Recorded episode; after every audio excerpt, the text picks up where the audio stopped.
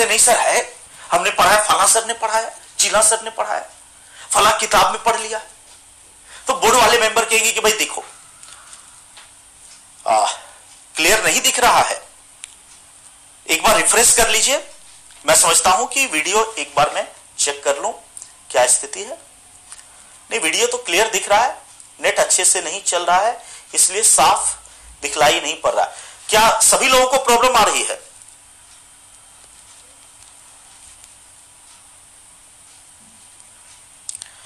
सब बढ़िया है।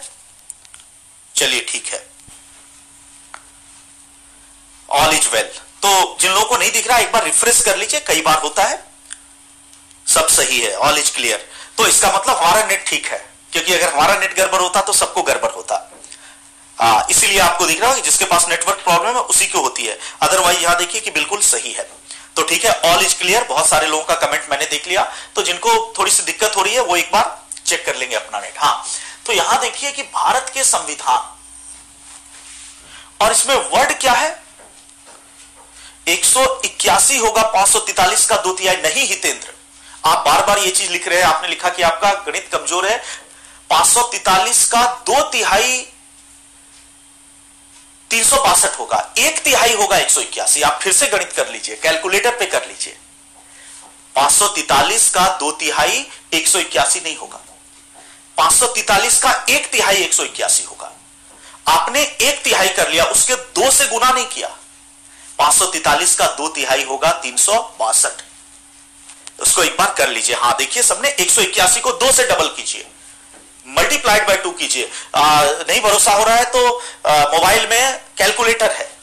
कैलकुलेटर पर डालिए पाँच और उसको कीजिए गुना दो। और फिर उसको डिवाइड कीजिए तीन। तो होगा तीन सौ बासठ। ठीक है तो गणित मतलब मेरा खराब है, लेकिन बहुत सारे लोगों ने किया है। भारत का संविधान उद्देशिका।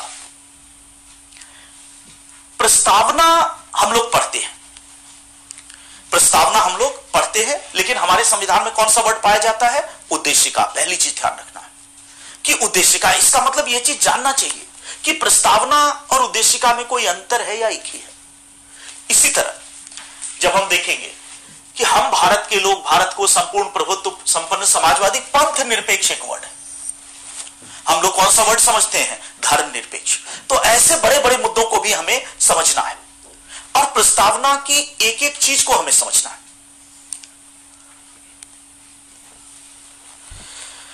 तीन ही होगा। आप क्यों उसके पीछे पड़े हैं हितेंद्र जी? तीन सौ बासठ ही होगा। कैलकुलेटर से कर लीजिए। 362 होगा। 100 परसेंट थ्री होगा। ये मैं नहीं कर रहा हूँ, मैं सैकड़ों लोगों का कमेंट देख रहा हूँ, मेरा गणित खराब हो सकता है बट सबका गणित कैसे खराब होगा?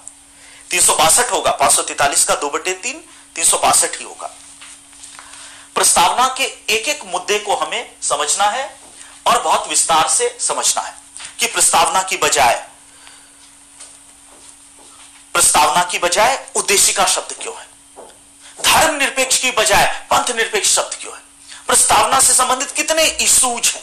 तमाम इसूज कर हमें दिखाना है। सोशलिज्म क्या है? सब चीज़ें बताएँगे। अभी प्रस्तावना शुरू किया है। इसके एक एक वर्ड को समझेंगे कि संपूर्ण प्रभुत्व संपन्न का अर्थ क्या है। बट ध्यान रखना है कि हमें क्लियर नहीं दिख रहा है। कमेंट्स में बार बार ध्यान मत दिया करिए। बिल्कुल हमें भी लगता है कि थोड़ा सा कमेंट को हमें कम करना पड़े, क्योंकि इससे रिदम टूट जाता है। अगर नेट वगैरह की प्रॉब्लम है। तो एक बार थोड़ा सा आप पहले रिफ्रेश कर लेंगे। ऐसे कल से मैं कोशिश करूँगा कि अपने मोबाइल में ही चला लूँगा। सबसे बढ़िया है, ताकि मुझे एकदम क्लियर दिखता रहेगा कि मेरे मोबाइल में हाँ।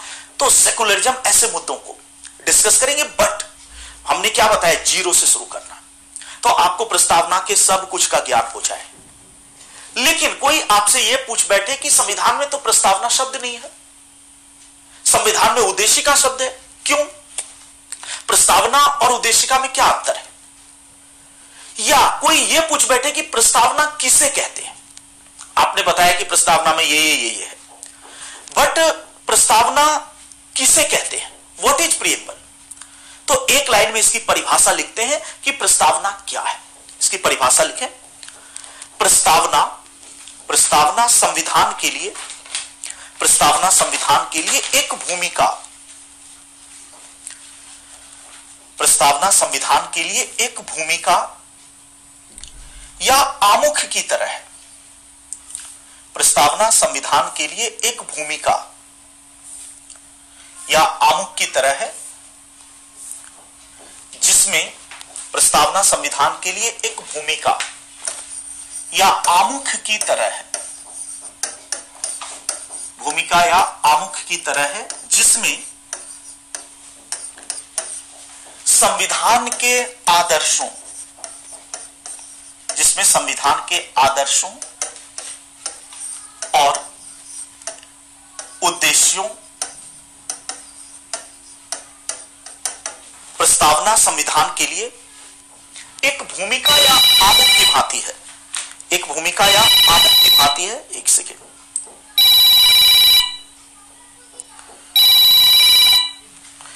प्रस्तावना संविधान के लिए एक भूमिका या आमुख की भांति है, जिसमें संविधान के आदर्शों और उद्देश्यों, शासन प्रणाली के स्वरूप,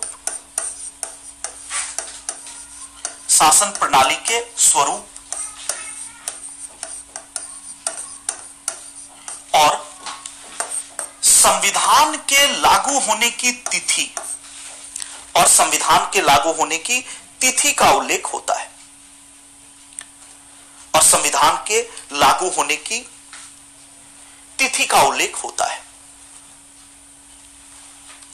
फिर से लिखे, प्रस्तावना संविधान के लिए एक भूमिका या आमुख की भांति है, जिसमें संविधान के आदर्शों और उद्देश्यों, कौमा शासन प्रणाली के स्वरूप और संविधान के लागू होने की तिथि का उल्लेख होता है। इसको समझते हैं कि क्या है? इसका मतलब सबसे पहले जान कि प्रियम्बल क्या होता है। सबसे पहली चीज़ आपको ध्यान में रखनी है कि आपने अगर ज़ीरो से, मान लीजिए कि कभी आपने पॉलिटी नहीं पढ़ी किसी ने, और उसको आपको बताने की प्रियम्बल क्या है तो आप कहेंगे कि जैसे एक किताब में, एक पुस्तक में इंट्रोडक्शन या भूमिका होती है, अच्छी किताबें यदि आपने देखी होंगी तो उस किताब का सबसे पहला हिस्सा क्या होता है? इंट्रोडक्शन या भूमिका। और वो जो किताब की इंट्रोडक्शन या भूमिका होती है उस इंट्रोडक्शन या भूमिका किन चीज़ों का वर्णन होता है? लेखक सबसे पहले यह बताता है कि उसने यह किताब क्यों लिखी? मतलब उद्देश्य। इस किताब के द्वारा वह क्या करना चाहता है? समाज में कैसे बदलाव लाना चाहता है? तो पहली चीज़ किताब की भूमिका में होती है कि उसके उद्देश्य आदि का वर्णन। उसके बाद भूमिका में लेखक आगे बढ़ता है। मान लीजिए किताब में पाँच चैप्टर है।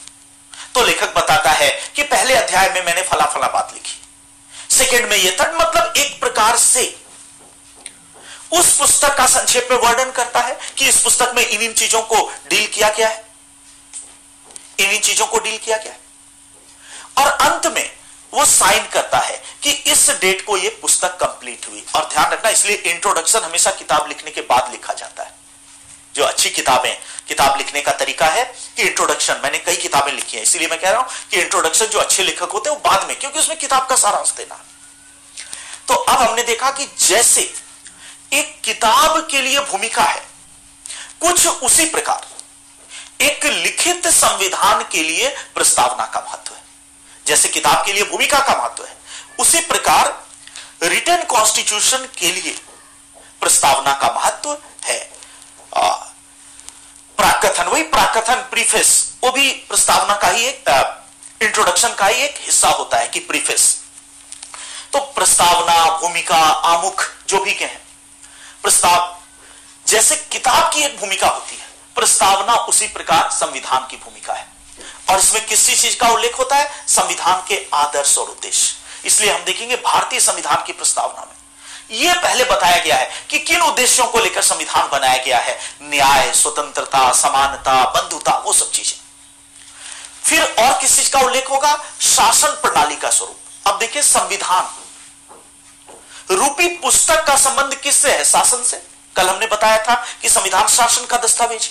तो संविधान रूपी पुस्तक की मुख्य विषय वस्तु है शासन। इसीलिए प्रस्तावना में शासन प्रणाली के स्वरूप का भी उल्लेख होता है। जैसे आगे हम भारतीय संविधान की प्रस्तावना में पढ़ेंगे तो संपूर्ण प्रभुत्व संपन्न, समाजवादी पंथ निरपेक्ष लोकतंत्रात्मक, गणराज्य। एक एक वर्ड को आगे समझना है। उससे संबंधित इसूज को भी समझना गणराज्य। अब इस तरह के जो शासन का स्वरूप है, वो भी प्रस्तावना में होता है। और इसके अलावा लास्ट में होगा कि अमुक तिथि को यह संविधान बनाया गया है। तो प्रस्तावना संविधान की एक भूमिका या आमुख की भांति है। और यही परिभाषा बतानी है, जिसमें उसके आदर्श उद्देश्य आदि का वर्णन किया जाता है। अभी दोस्तों, इसी की क्लास चलेगी पॉलिटी और गवर्नेंस की। गवर्नेंस की क्लास मॉर्निंग में चल रही है, और दो बजे से पॉलिटी तो अभी इसी के हिसाब से चलेगी। बाकी क्लास से संबंधित जो भी शेड्यूल है, वो आपके ग्रुप में आ जाएगा। वहाँ पे अवेयर रहेंगे आप। तो सबसे पहले हमने देखा प्रस्तावना क्या है। अब इस विषय पर आते हैं कि जो हमने आपको अभी स्लाइड दिखाया था। हमारे संविधान की प्रस्तावना में जो वर्ड हिंदी में यूज़ किया गया, वो उद्देशिका है। आप देख सकते हैं यहाँ, थोड़ा सा धुंधला है बट यहाँ पे धुंधला है, कोई बात नहीं, आप किताब खोलेंगे, कहीं भी आपको गूगल खोलेंगे तो गूगल से ही ये मैंने लिया तो कहीं पे भी मिल जाए। और सबसे बढ़िया ओरिजिनल कॉन्स्टिट्यूशन इधर कहीं रखा हुआ होगा बट तो उसमें भी आप देखेंगे कि लिखा हुआ है। कौन सा वर्ड उद्देशिका प्रस्तावना नहीं है। थोड़ा सा इस डिफरेंस को समझना पड़ेगा। और यदि हम इसके इंग्लिश वर्सन को देखें तो देखें इंग्लिश वर्सन में प्रियम्बल का ही यूज़ किया गया है। थोड़ा सा ये वेग है, आपको दिख नहीं रहा है बट हिंदी वर्सन में प्रस्तावना है उद्देशिका है इंग्लिश वर्सन में प्रियम्बल ही है। सवाल उठता है कि क्या उद्देशिका क्या उद्देशिका और प्रस्तावना में कोई अंतर है? या भारतीय संविधान की प्रस्तावना के लिए उद्देशिका शब्द का प्रयोग क्यों किया गया है?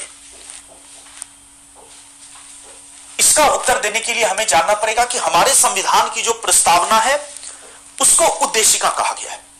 और उसके लिए इतिहास का एक तथ्य जिम्मेदार है। तो एक फैक्ट मैं लिखवा रहा हूँ, वो लिखे। एक फैक्ट में लिखवा रहा उससे आपको उद्देशिका और प्रस्तावना का अंतर पता चल जाएगा। 13 दिसंबर, जैसे जैसे मैं लिख रहा हूँ 13 दिसंबर 1946 को जवाहरलाल नेहरू ने 13 दिसंबर 1946 को जवाहरलाल नेहरू ने 13 दिसंबर 1946 को जवाहरलाल नेहरू ने संविधान सभा में, संविधान सभा में उद्देश्य प्रस्ताव। 13 दिसंबर 1946 को जवाहरलाल नेहरू ने संविधान सभा में उद्देश्य प्रस्ताव रखा। इंग्लिश में कहते हैं ऑब्जेक्टिव रिजोल्यूशन तो कब रखा? 13 दिसंबर 1946 को। कौन सा प्रस्ताव रखा? उद्देश्य प्रस्ताव। कि संविधान सभा ने 22 जनवरी 1947 को इसे स्वीकार कर लिया? संविधान सभा ने 22 जनवरी 1947 को 22 जनवरी 1947 को इसे स्वीकार कर लिया। संविधान सभा ने 22 जनवरी 1947 को इसे स्वीकार कर लिया। और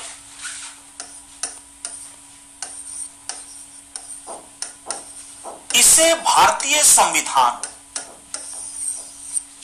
और इसे भारतीय संविधान की प्रस्तावना की जगह दी गई। इसे भारतीय संविधान की प्रस्तावना की जगह दी गई। प्रेमबल का जगह दिया गया। भारतीय संविधान की प्रस्तावना की जगह दी गई। यद्यपि यद्यपि इसके लिए उद्देशिका शब्द का प्रयोग किया गया। यद्यपि इसके लिए उद्देशिका शब्द का प्रयोग किया गया।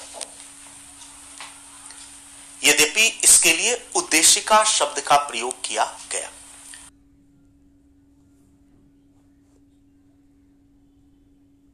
राष्ट्रपति ने बना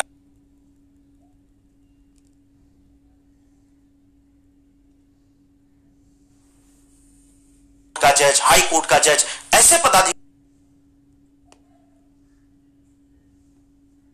नहीं चल रहा है आमुख की तरह शासन प्रणाली की प्रस्तावना में जो वर्ष 1947 को इसे स्वीकार कर लिया। संविधान सभा ने 22 जनवरी 1947 को 22 जनवरी 1947 को इसे स्वीकार कर लिया।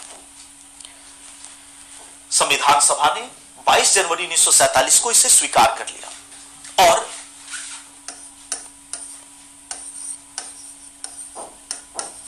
इसे भारतीय संविधान और इसे भारतीय संविधान की प्रस्तावना की जगह दी गई। इसे भारतीय संविधान की प्रस्तावना की जगह दी गई। प्रेमबल का जगह दिया गया। भारतीय संविधान की प्रस्तावना की जगह दी गई। यद्यपि यद्यपि इसके लिए उद्देशिका शब्द का प्रयोग किया गया। यद्यपि इसके लिए उद्देशिका शब्द का प्रयोग किया गया।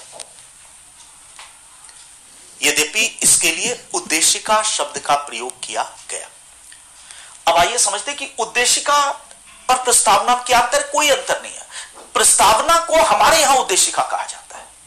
अमेरिका में वो प्रियम्बल है। हमारे यहाँ भी इंग्लिश में प्रियम्बल है, लेकिन हिंदी में उसके लिए हमने एक अलग टर्म ले लिया। और वो अलग टर्म कौन सा लिया? उद्देशिका है, वह प्रस्तावना है। उद्देशिका टर्म क्यों लिया?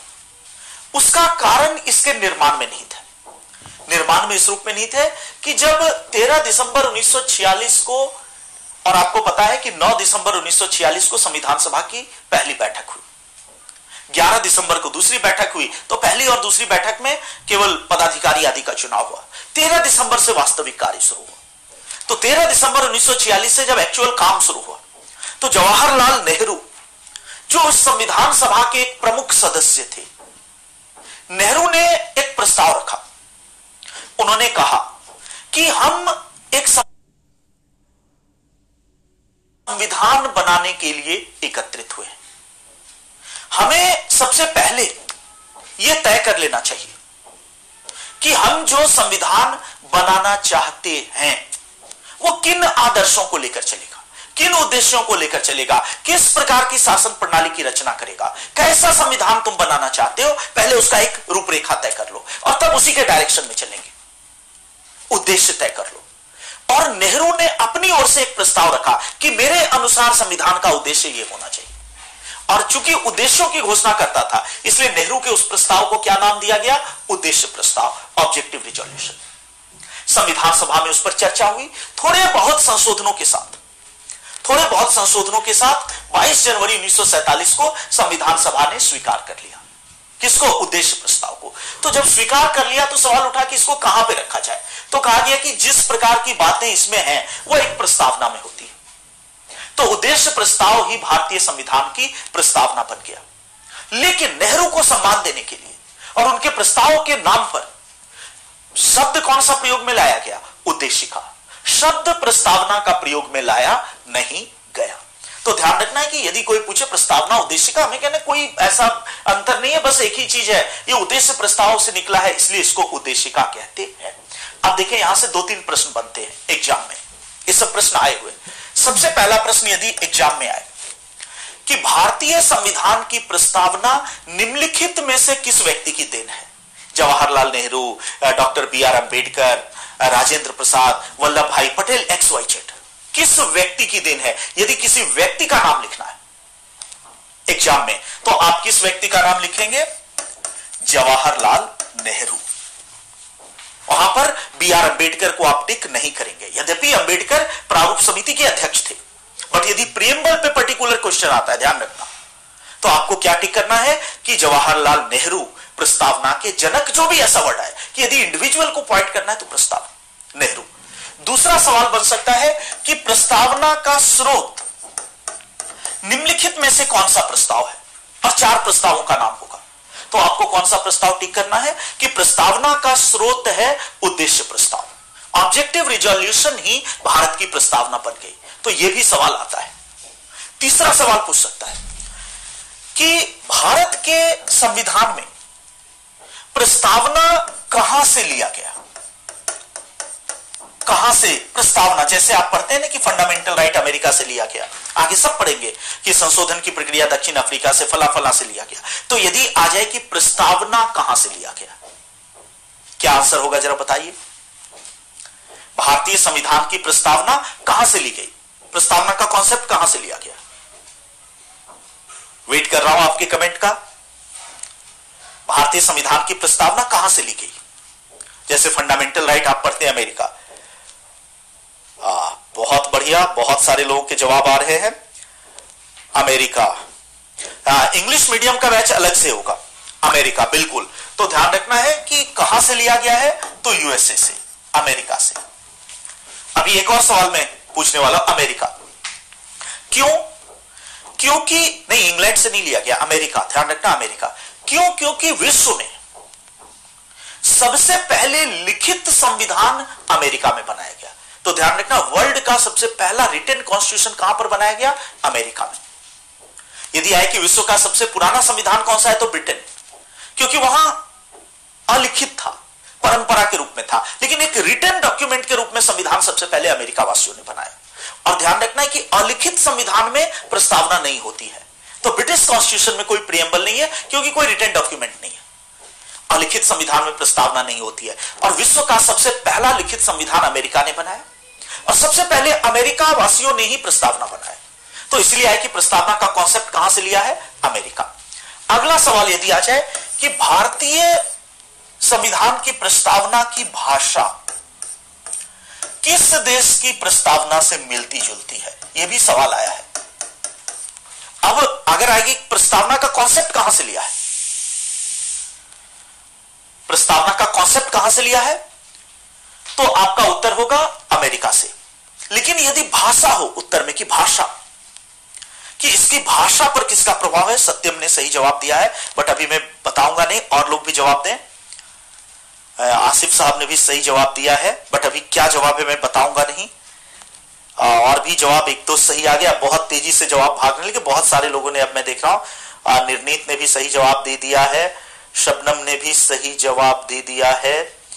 अवधेश, रोहित, इन लोगों ने भी सही जवाब दिया है। निर्णीत ने भी, शिवेंद्र ने भी सही जवाब दिया है। बहुत सारे लोगों ने सही जवाब, बहुत लोगों ने गलत। सिकेंद्र ने भी। तो चलिए, बहुत सारे लोगों ने सही दिया। रवि रोशन सबका नाम मैं नहीं ले पा रहा हूँ। तो बहुत सारे लोगों ने सही दिया है। जिनका नाम एलके ने भी सही जवाब दिया है। पवन ने भी। अब आते हैं कि क्या सही जवाब है। यदि भाषा वर्ड तो भाषा वर्ड होने पर आपको टिक करना है ऑस्ट्रेलिया। भारतीय संविधान की प्रस्तावना की भाषा पर किस देश का प्रभाव है? ऑस्ट्रेलिया। तो देखिए, चार पाँच क्वेश्चन केवल इसी से निकला। चार पाँच क्वेश्चन केवल इसी से निकला। प्रस्तावना में व्यक्ति को टिक करना हो, नेहरू। कहाँ से आया? स्रोत क्या है? तो उद्देश्य प्रस्ताव। उद्देश्य प्रस्ताव ही प्रस्तावना बन गया। स्रोत का मतलब किससे निकला है? तो उद्देश्य प्रस्ताव से। किस देश से लिया गया है? प्रस्तावना का कॉन्सेप्ट तो अमेरिका। लेकिन लैंग्वेज किससे मिलता है? तो लैंग्वेज मिलता है ऑस्ट्रेलिया से। तो लैंग्वेज वर्ड जैसे ही होगा तो आपको अमेरिका टिक नहीं करना। लैंग्वेज वर्ड हो तो ऑस्ट्रेलिया टिक करना।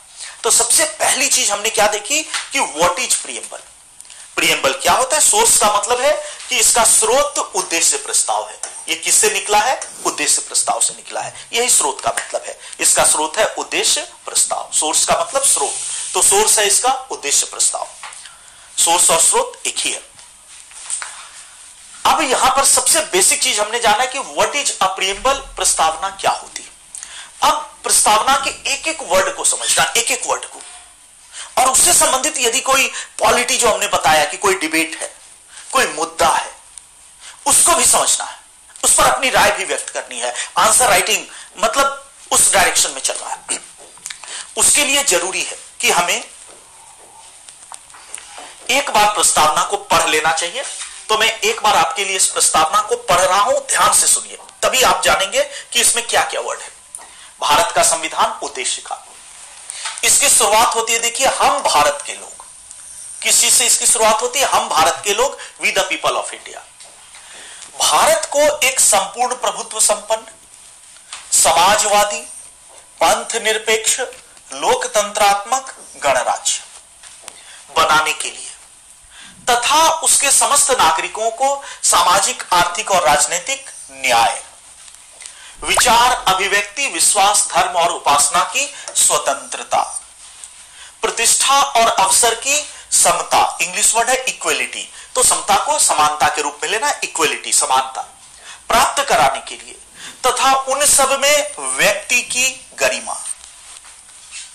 और राष्ट्र की एकता और अखंडता। एकता और अखंडता। सुनिश्चित करने वाली बंधुता। बढ़ाने के लिए दृढ़ संकल्प होकर अपनी इस संविधान सभा में आज, तारीख 26 नवंबर उन्नीस सौ उनचास ईस्वी। मिति मार्गशीर्ष शुक्ला सप्तमी, संवत 2006 विक्रमी को एतद द्वारा इस संविधान को अंगीकृत अधिनियमित और आत्मार्पित करते हैं। अब थोड़ा सा दोबारा इसको देखें कि क्या है। याद करें, प्रस्तावना में क्या है? उद्देश्य और आदर्श होते हैं। तो कौन कौन सा उद्देश्य है? न्याय। दूसरा आदर्श है स्वतंत्रता। तीसरा आदर्श है समानता। चौथा आदर्श है व्यक्ति की गरिमा। पांचवा आदर्श है एकता। छठा आदर्श है अखंडता। सातवां आदर्श है बद्धुता। इतने आदर्शों को प्राप्त करना भी एक एक वर्ड में सब लिखवाऊँगा, चिंता मत करिए कि इसका मीनिंग क्या होता है। बट इतने इतने इतने आदर्श हैं कि ये सब आदर्श माना है। और क्या होता है प्रस्तावना में? शासन प्रणाली का स्वरूप। शासन प्रणाली के तहत कैसा शासन स्थापित करना है? संपूर्ण प्रभुत्व संपन्न शासन। अब यह भी डिस्कस होगा, इसका मतलब क्या होता है? कैसा शासन लाना है? समाजवादी शासन। इसको भी पढ़ेंगे कि समाजवादी क्या होता है। मार्क्सवाद से कैसे अलग है? समाजवादी शासन। कैसा शासन स्थापित करना है? पंथ निरपेक्ष शासन। धर्म निरपेक्ष वर्ड क्यों नहीं है? इसको भी समझेंगे। पंथ निरपेक्ष, धर्म निरपेक्ष में क्या अंतर होता है? पंथ निरपेक्ष शासन। कैसा शासन स्थापित करना है? लोकतंत्रात्मक शासन। और कैसा शासन स्थापित करना है? गणराज्य शासन। तो ये पाँच चीज़ें शासन का स्वरूप है। संपूर्ण प्रभुत्व संपन्न, समाजवादी, पंथ निरपेक्ष, लोकतंत्रात्मक, गणराज्य। बनाने के लिए तथा उसके समस्त नागरिकों के लिए। न्याय। न्याय के कितने रूप हैं? तीन रूप। सामाजिक न्याय, आर्थिक न्याय, राजनीतिक न्याय। दूसरा आदर्श है स्वतंत्रता। स्वतंत्रता के कितने रूप है? पाँच। विचार की स्वतंत्रता, अभिव्यक्ति की स्वतंत्रता, विश्वास की स्वतंत्रता, धर्म की स्वतंत्रता और उपासना की स्वतंत्रता। विचार और अभिव्यक्ति में क्या अंतर है? इसको भी पढ़ना है। धर्म और उपासना में क्या अंतर है? उसको भी पढ़ना समानता के दो रूप हैं। प्रतिष्ठा की समानता और अवसर की समानता। तो यह तो पहला हिस्सा क्या है? इसके उद्देश्य और आदर्शों का वर्णन। उसके बाद नीचे जब आप आते तो उसके बाद प्रस्तावना पुस्तक की भूमिका की भांति है। तो बताता है कि किस दिन तैयार हुआ। तो यहाँ देखिए, आगे ये बताता है सब कुछ बताने के लिए कि दृढ़ संकल्प होकर अपनी संविधान सभा में आज तारीख 26 नवंबर उन्नीस सौ उनचास। इसका मतलब भारत का संविधान कब बनकर तैयार हुआ? तो आंसर होगा 26 नवंबर उन्नीस सौ उनचास। और एक फैक्ट लिख लीजिए कि इसीलिए 26 नवंबर को संविधान दिवस के रूप में मनाया जाता है। 26 नवंबर को किसके रूप में मनाया जाता है? कॉन्स्टिट्यूशन डे तो याद रखना, कभी एग्ज़ाम में प्रश्न आए, एक बार बीपीएससी में यह सवाल आया था कि निम्नलिखित में से कौन सा दिन संविधान दिवस के रूप में मनाया जाता है? तो आंसर होगा 26 नवंबर। क्योंकि इस दिन संविधान बनकर तैयार हुआ। और संविधान के कुछ प्रावधान इसी दिन लागू हुए, लेकिन पूरा संविधान कब लागू हुआ था? 26 जनवरी 1950 तो है कि 26 नवंबर उन्नीस ईस्वी।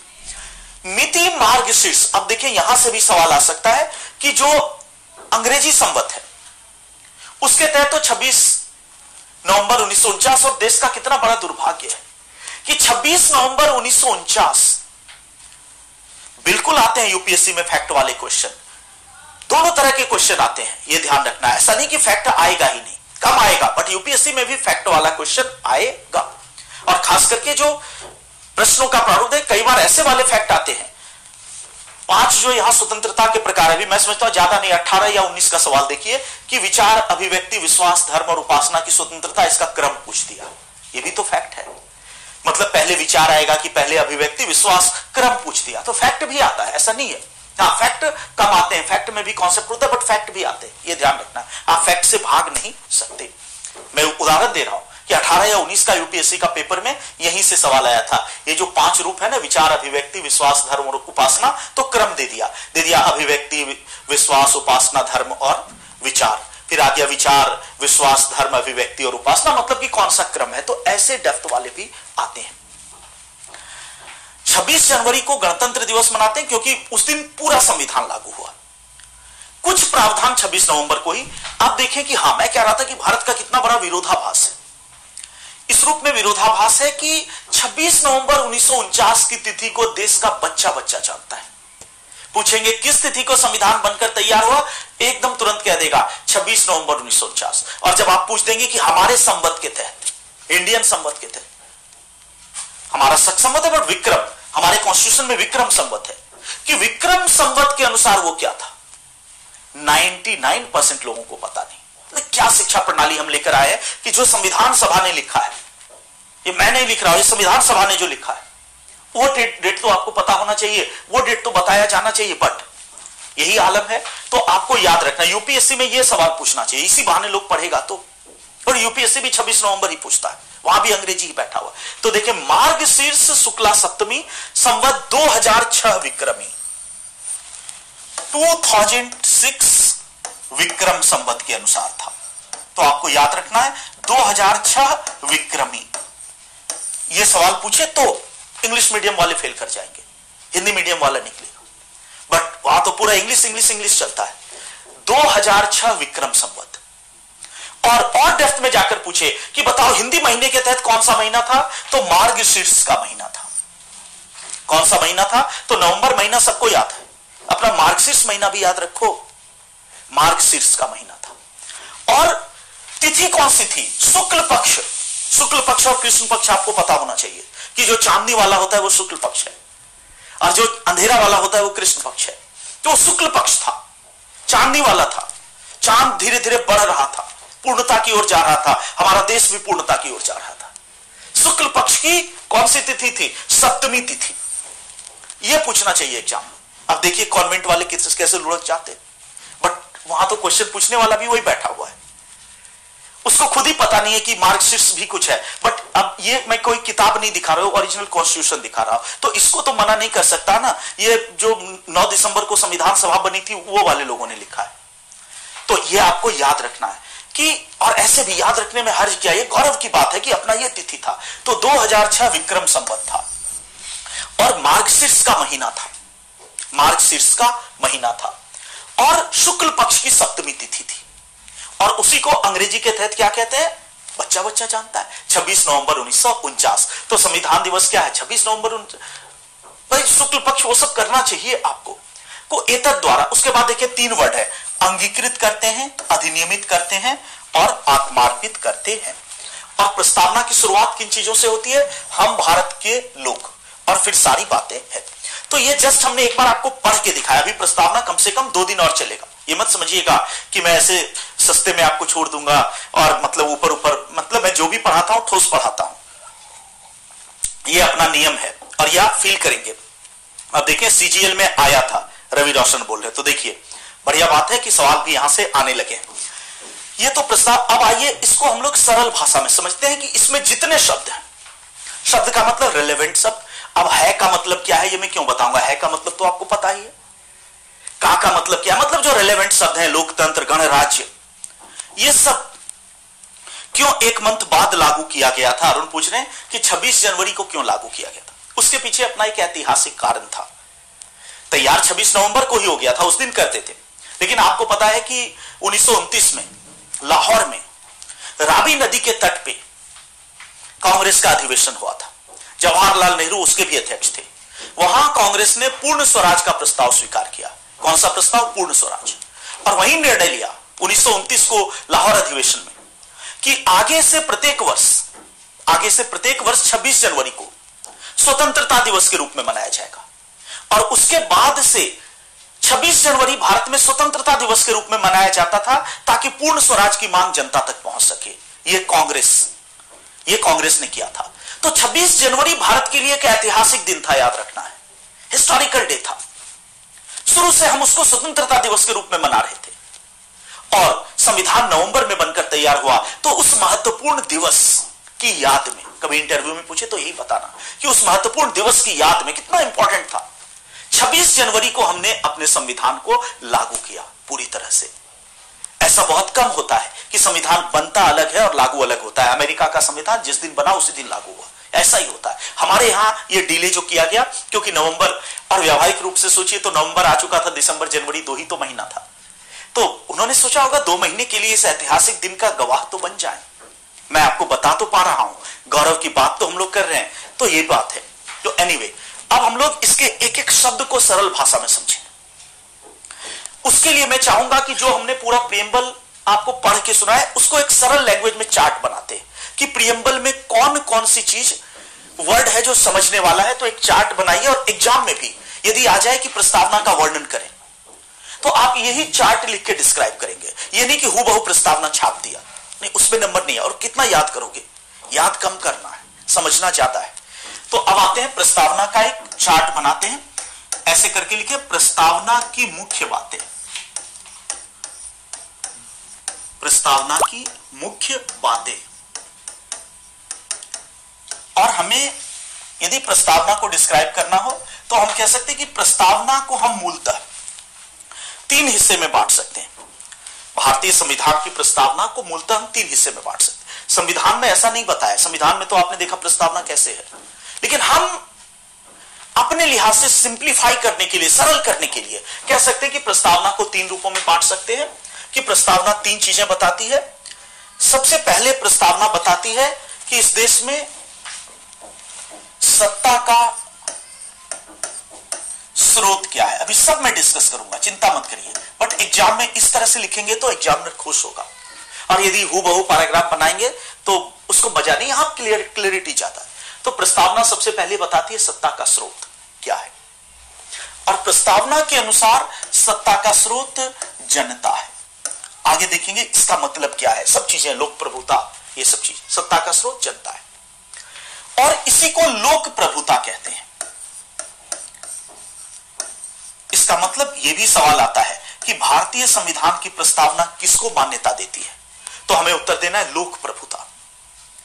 लोक का मतलब जनता, प्रभु का मतलब मालिक। तो जनता सत्ता का स्रोत है, जनता मालिक है, लोक प्रभुता। और लोक प्रभुता का कॉन्सेप्ट रूस, रूसो ने दिया था। यह फ्रांस के एक विचारक थे। तो फ्रांस के विचारक रूसो ने लोक प्रभुता का कॉन्सेप्ट दिया था। अभी इसका आगे डिस्कशन होगा बट अभी मैं केवल चार्ट बना रहा हूँ। अभी इस पे पूरा एक इशू है केसी वियर का विचार है। बहुत सारे व्यूज़ है जो आएँगे बट पहला चार्ट का हिस्सा क्या बनाएँगे? कि प्रस्तावना सबसे पहले यह बताती कि सत्ता का स्रोत क्या है। सत्ता का स्रोत क्या है? जनता है, लोक प्रभुता है। और लोक प्रभुता का कॉन्सेप्ट किसने दिया था? रूसो। दूसरी बात प्रस्तावना बताती है सत्ता का स्वरूप। इसका मतलब प्रस्तावना यह भी बताती है कि किस प्रकार की शासन प्रणाली। नेचर ऑफ़ गवर्नमेंट क्या होगा? शासन का स्वरूप क्या होगा? और यहाँ पाँच चीज़ें प्रस्तावना कहती है, सत्ता के स्वरूप के बारे में संपूर्ण प्रभुत्व संपन्न याद करें। अभी आपको मैंने प्रस्तावना पढ़कर सुनाया था कि कैसा शासन होगा? संपूर्ण प्रभुत्व संपन्न। सत्ता के स्रोत के बारे में प्रस्तावना क्या बताती है? समाजवादी। शासन का स्वरूप कैसा होगा? समाजवादी। शासन के स्रोत के बारे में तीसरा क्या बताता है? पंथ निरपेक्ष। सत्ता कैसी होगी देश में? पंथ निरपेक्ष।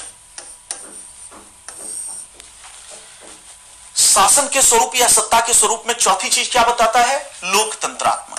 कैसा शासन स्थापित किया जाएगा? लोकतंत्रात्मक। डेमोक्रेटिक। और आखिरी चीज़, सत्ता के स्वरूप के बारे में क्या कहा गया है? गणराज्य। किस प्रकार का शासन होगा? गणराज्य। अब देखिए एक एक वर्ड को हमें समझना है। लोकतंत्र और गणराज्य के बीच के अंतर को समझना है। पंथ निरपेक्ष और धर्म निरपेक्ष के बीच के अंतर को समझना है। संपूर्ण प्रभुत्व संपन्न क्या होता है, इसको समझना है। बट अभी तो मैं चार्ट बनवा रहा हूँ। तो सत्ता का स्वरूप, संपूर्ण प्रभुत्व संपन्न, समाजवादी, पंथ निरपेक्ष, लोकतंत्रात्मक गणराज्य। ये इंपॉर्टेंट वर्ड्स हैं जो समझने हैं।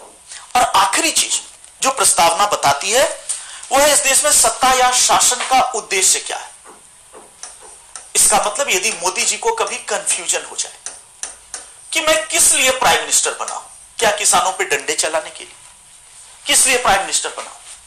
यदि उनको कंफ्यूजन हो जाए, मोटा भाई जो गंजे अमित शाह साहब हैं, उनको कंफ्यूजन हो जाए कि मैं किस लिए तो ये पढ़ लीजिए। सत्ता का उद्देश्य बताता है। सत्ता का पहला उद्देश्य याद करें क्या था? न्याय। अभी प्रस्तावना आपको मैंने पढ़ा था, न्याय के तीन रूप थे, सामाजिक, आर्थिक और राजनीतिक। तो पहला उद्देश्य क्या? न्याय। तो देश में न्याय स्थापित करना यह उद्देश्य है। सत्ता का दूसरा उद्देश्य क्या है? स्वतंत्रता। और याद करें, बहुत विस्तार पूर्वक इसके पाँच रूप बताए गए। विचार, अभिव्यक्ति, विश्वास, धर्म और उपासना। सत्ता का तीसरा उद्देश्य है समानता। इसके दो रूप है, सब चीज़ें आगे लिखवाऊँगा। कि प्रतिष्ठा की समानता का मतलब क्या है? अवसर की समानता का मतलब क्या है? विचार और अभिव्यक्ति में क्या अंतर है? दोनों तो एक ही लगता है। धर्म और उपासना में क्या अंतर है? अभी सब डिस्कस होगा। बट अभी क्या है? आपको एक कैप्सूल फॉर्म में दे रहा हूँ। न्याय। दूसरा उद्देश्य क्या है? स्वतंत्रता। तीसरा उद्देश्य है समानता।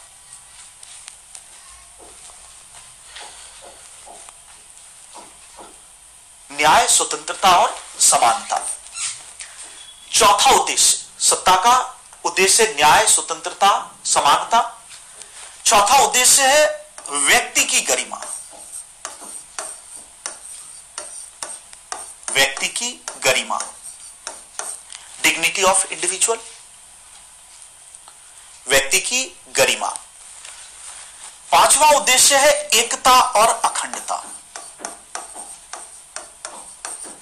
एकता और अखंडता। याद करें ये भी, अब यहाँ हमें ये भी समझना है कि what is the difference between unity and integrity हर दिन हम लोग ये शब्द प्रयोग में लाते हैं। एकता और अखंडता। और यदि मैं अभी आपसे पूछ बैठूं है किसी को पता कि एकता और अखंडता में क्या अंतर है? और प्रियम्बल में एंड इंटेग्रिटी अभी आपको मैंने दिखाया था, फिर से आप कहेंगे तो यहीं पे प्रियम्बल कहीं दूर नहीं जाना। यूनिटी एंड इंटेग्रिटी है। ये नहीं कि ऑब्लिग है। दोनों अलग अलग है। तो एकता और अखंडता में क्या अंतर है? न्याय, स्वतंत्रता, समानता, व्यक्ति की गरिमा, एकता और अखंडता। और आखिरी उद्देश्य है बंधुता। फ्रेटर्निटी इस तरह से यदि हम प्रस्तावना को ठीक से समझें। तो इतने चीज़ें प्रस्तावना में समझना चाहिए। और इतना एक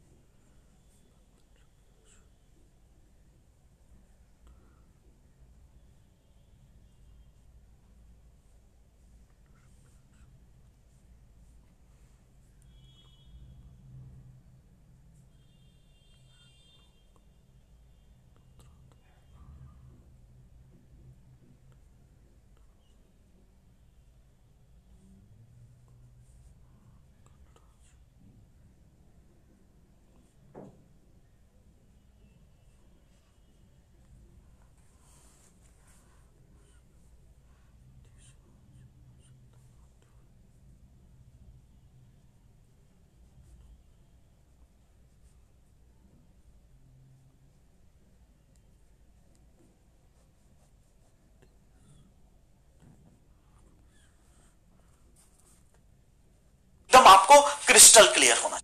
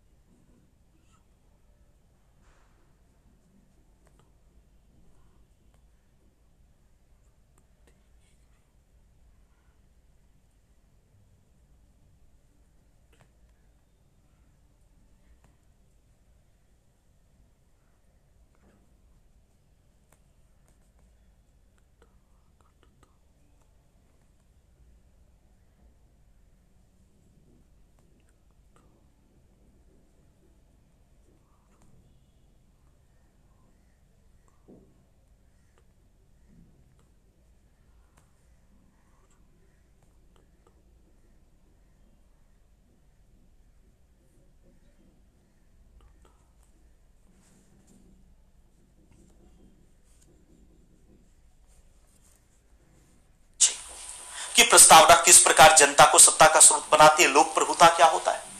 उसके अलावा संपूर्ण प्रभुत्व संपन्न किसे कहते हैं? क्या उससे संबंधित कोई मुद्दा चल रहा है? याद करें कॉन्स्टिट्यूशन एंड पॉलिटी समाजवादी किसको कहते हैं? पंथ निरपेक्ष क्या है? धर्म निरपेक्ष से कैसे अलग है? लोकतंत्र क्या होता है? गणराज्य क्या होता है? लोकतंत्र और गणराज्य में अंतर क्या है? सत्ता का उद्देश्य न्याय, स्वतंत्रता, समानता, व्यक्ति की मतलब इतनी चीज़ें। इतनी चीज़ें प्रस्तावना के तहत ऐसी है जो हमें पढ़नी चाहिए। तो मैं समझता हूँ कि यहाँ पर एकता आदमियों में होती है, अखंडता देश की होती है। आयुष गुड काफ़ी हद तक सही है बट फिर भी थोड़ा सा इसमें रह गया है। कमी कल दिखाऊँगा बट फिर भी आपने बढ़िया प्रयास किया। ऑप्शनल के लिए क्या होगा सर? अलग से क्लास लेना पड़ेगा या क्लास गुड तरीके से समझ आ गया? चलिए क्लास धर्मेंद्र आपको अच्छे से समझ में आया बट ये ध्यान रखना है जो ऑप्शनल पॉलिटिकल साइंस है। उसका ये केवल एक हिस्सा है। ध्यान रखना है, पॉलिटी में जो कॉन्स्टिट्यूशन का पोर्शन है, वो जीएस में है। ऑप्शनल जब आप पॉलिटिकल साइंस पढ़ते हैं तो उसमें आता है पॉलिटिकल थियरी राजनीतिक सिद्धांत, वो यहाँ पे नहीं है। उसमें आता है पॉलिटिकल थॉट राजनीतिक चिंतन, वो यहाँ नहीं है। उसमें आता है इंटरनेशनल रिलेशंस वो यहाँ नहीं है। उसमें आता है फॉरेन पॉलिसी ऑफ़ इंडिया तो वो थोड़ा सा व्यापक होगा। इससे ऑप्शनल कवर नहीं होगा। यह ज़रूर है कि ऑप्शनल बहुत ही शानदार है। कहा थे आप लोग? बस आपके बीच आ गए हैं। आपका नाम, मेरा नाम डॉक्टर मंजेश कुमार है। मज़ा आ गया, बहुत बढ़िया। चलिए, ऐसे ही आना चाहिए। तो चलिए, आज मैं समझता हूँ कि अभी प्रियम्बल में बहुत कुछ बाकी है। यह मत समझना कि प्रियम्बल खत्म हो गया। प्रियम्बल शुरू हुआ है। खत्म नहीं हुआ है, शुरू हुआ है। अभी शुरू ही हुआ है। अभी कम से कम ये खूब चलेगा। बट टाइम इतना ज़्यादा हो गया है कि अब हमें रुक जाना है। अच्छा हाँ किताब की बात। पॉलिटिकल साइंस ऑप्शनल के लिए क्या करना होगा? अभी सब चीज़ें डिस्कस करेंगे। समय के साथ आप जुड़े रहिए। बुक की यदि आप बात करें तो कोई ऐसा बुक एक किताब तो नहीं है, जो आपकी सारी जरूरतों को पूरा कर दे बट फिर भी मैं कहूँगा कि एम लक्ष्मीकांत की किताब को आप एक बेस बुक बना सकते हैं। M Laxmikanth Indian constitution but ध्यान रखना है, जितनी किताबें लिखी गई हैं, सब किताब कॉन्स्टिट्यूशन है। पॉलिटी कोई किताब नहीं। पॉलिटी ये किताब है, सामने जो खड़ा है। तो पॉलिटी मैं उसको पढ़ाऊँगा, बना करके आप खुद देखेंगे कि जब प्रियम्बल में पढ़ाऊँगा आप लक्ष्मीकांत उठाना तो डिफरेंस पता चले, उसमें केवल संविधान है। लेकिन हमारे साथ और क्वेश्चन इंटेग्रिटी अभी आपको मैंने दिखाया था, फिर से आप कहेंगे तो यहीं पे प्रियम्बल के दूर नहीं जाना। यूनिटी एंड इंटेग्रिटी है। ये नहीं कि ऑब्लिग है। दोनों अलग अलग है। तो एकता और अखंडता में क्या अंतर है? न्याय, स्वतंत्रता, समानता, व्यक्ति की गरिमा, एकता और अखंडता और आखिरी उद्देश्य है बंधुता। फ्रेटर्निटी इस तरह से यदि हम प्रस्तावना को ठीक से समझें तो इतने चीज़ें प्रस्तावना में समझना चाहिए और इतना एकदम आपको क्रिस्टल क्लियर होना चाहिए कि प्रस्तावना किस प्रकार जनता को सत्ता का स्रोत बनाती है लोक प्रभुता क्या होता है। उसके अलावा संपूर्ण प्रभुत्व संपन्न किसे कहते हैं? क्या उससे संबंधित कोई मुद्दा चल रहा है? याद करें कॉन्स्टिट्यूशन एंड पॉलिटी समाजवादी किसको कहते हैं? पंथ निरपेक्ष क्या है? धर्म निरपेक्ष से कैसे अलग है? लोकतंत्र क्या होता है? गणराज्य क्या होता है? लोकतंत्र और गणराज्य में अंतर क्या है? सत्ता का उद्देश्य न्याय, स्वतंत्रता, समानता, व्यक्ति की मतलब इतनी चीज़ें। इतनी चीज़ें प्रस्तावना के तहत ऐसी है जो हमें पढ़नी चाहिए। तो मैं समझता हूँ कि यहाँ पर एकता आदमियों में होती है, अखंडता देश की होती है। आयुष गुड काफ़ी हद तक सही है, बट फिर भी थोड़ा सा इसमें रह गया है। कमी कल दिखाऊँगा बट फिर भी आपने बढ़िया प्रयास किया। ऑप्शनल के लिए क्या होगा सर अलग से क्लास लेना पड़ेगा या क्लास गुड तरीके से समझ आ गया? चलिए क्लास धर्मेंद्र आपको अच्छे से समझ में आया बट ये ध्यान रखना है, जो ऑप्शनल पॉलिटिकल साइंस है, उसका ये केवल एक हिस्सा है। ध्यान रखना है पॉलिटी में जो कॉन्स्टिट्यूशन का पोर्शन है, वो जीएस में है। ऑप्शनल जब आप पॉलिटिकल साइंस पढ़ते हैं तो उसमें आता है पॉलिटिकल थियरी राजनीतिक सिद्धांत, वो यहाँ पे नहीं है। उसमें आता है पॉलिटिकल थॉट राजनीतिक चिंतन वो यहाँ नहीं है। उसमें आता है इंटरनेशनल रिलेशंस वो यहाँ नहीं है। उसमें आता है फॉरेन पॉलिसी ऑफ़ इंडिया तो वो थोड़ा सा व्यापक होगा इससे ऑप्शनल कवर नहीं होगा। यह ज़रूर है कि ऑप्शनल बहुत ही शानदार है। आ, कहा थे आप लोग? बस आपके बीच आ गए हैं। आपका नाम मेरा नाम डॉक्टर मंजेश कुमार है। मज़ा आ गया बहुत बढ़िया। चलिए ऐसे ही आना चाहिए। तो चलिए, आज मैं समझता हूँ कि अभी प्रियम्बल में बहुत कुछ बाकी है। यह मत समझना कि प्रियम्बल खत्म हो गया। प्रियम्बल शुरू हुआ है। खत्म नहीं हुआ है, शुरू हुआ है। अभी शुरू ही हुआ है। अभी कम से कम ये खूब चलेगा। बट टाइम इतना ज़्यादा हो गया है कि अब हमें रुक जाना है। अच्छा हाँ किताब की बात। पॉलिटिकल साइंस ऑप्शनल के लिए क्या करना होगा? अभी सब चीज़ें डिस्कस करेंगे। समय के साथ आप जुड़े रहिए। बुक की यदि आप बात करें तो कोई ऐसा बुक एक किताब तो नहीं है। जो आपकी सारी जरूरतों को पूरा कर दे बट फिर भी मैं कहूँगा कि एम लक्ष्मीकांत की किताब को आप एक बेस बुक बना सकते हैं। M Laxmikanth Indian constitution but ध्यान रखना है, जितनी किताबें लिखी गई हैं, सब किताब कॉन्स्टिट्यूशन है। पॉलिटी कोई किताब नहीं है। पॉलिटी ये किताब है, सामने जो खड़ा है। तो पॉलिटी मैं उसको पढ़ाऊँगा, बना करके आप खुद देखेंगे कि जब प्रियम्बल मैं पढ़ाऊँगा, आप लक्ष्मीकांत उठाना तो डिफरेंस पता चले, उसमें केवल संविधान है। लेकिन हमारे साथ और क्वेश्चन जब यूपीएससी का देखना तो उसमें कॉन्स्टिट्यूशन को हमेशा करेंट से जोड़कर करंट से जोड़कर ही पूछा जाता है पॉलिटी बनाकर पूछा जाता है। तो इसीलिए मैं कहता हूँ बेस के लिए हम लक्ष्मीकांत यूज़ करना। सबसे अच्छी किताब वही है। और बाकी उसका जो पॉलिटी का हिस्सा है वो कहाँ से कवर होगा? क्लास नोट से। और वही हिस्सा सबसे ज़्यादा इंपॉर्टेंट होगा। तो बहुत अच्छा लगा अंजलि लिखे फ़र्स्ट टाइम इतना समझे। वेस्टर्न पॉलिटिकल थॉट बिल्कुल इंडियन पॉलिटिकल तो आज यहीं पर दोस्तों एंड करते हैं। आ, कल सैटरडे है कल भी क्लास होगी। तो कल मैं मिलता हूँ आपसे। फिर उसी टाइम पे ठीक दो बजे तब तक स्वस्थ रहिए, सुरक्षित रहिए और सबसे इंपॉर्टेंट चीज़ में क्या कहता हूँ, खुश रहिए। जीवन में खुश रहोगे तो यूपीएससी क्लियर होगा। हाँ ये नहीं कि इतना ज़्यादा खुश हो जाओ कि सब छोड़ करके कि ये हो जाए। मतलब खुश रहिए पॉजिटिव तरीके से खुश रहिए और बढ़िया से करिए। ये बात सही कि लक्ष्मीकांत एक बेस बुक होगी। बाकी यदि आप होलिस्टिक चाहते हैं, आप क्लास नोट्स भी रिलाई करें और आपको पता चल जाएगा। तीन चार दिन क्लास करिए, पता चल जाएगा कि क्लास नोट्स पढ़ने के बाद शायद कुछ और पढ़ने की ज़रूरत ना पड़े। ये आप खुद फील कर लेंगे जब आप क्वेश्चन सॉल्व करेंगे। तो चलिए, कल मिलते हैं दो बजे और आज की क्लास में यहीं पे द एंड कर देता हूँ।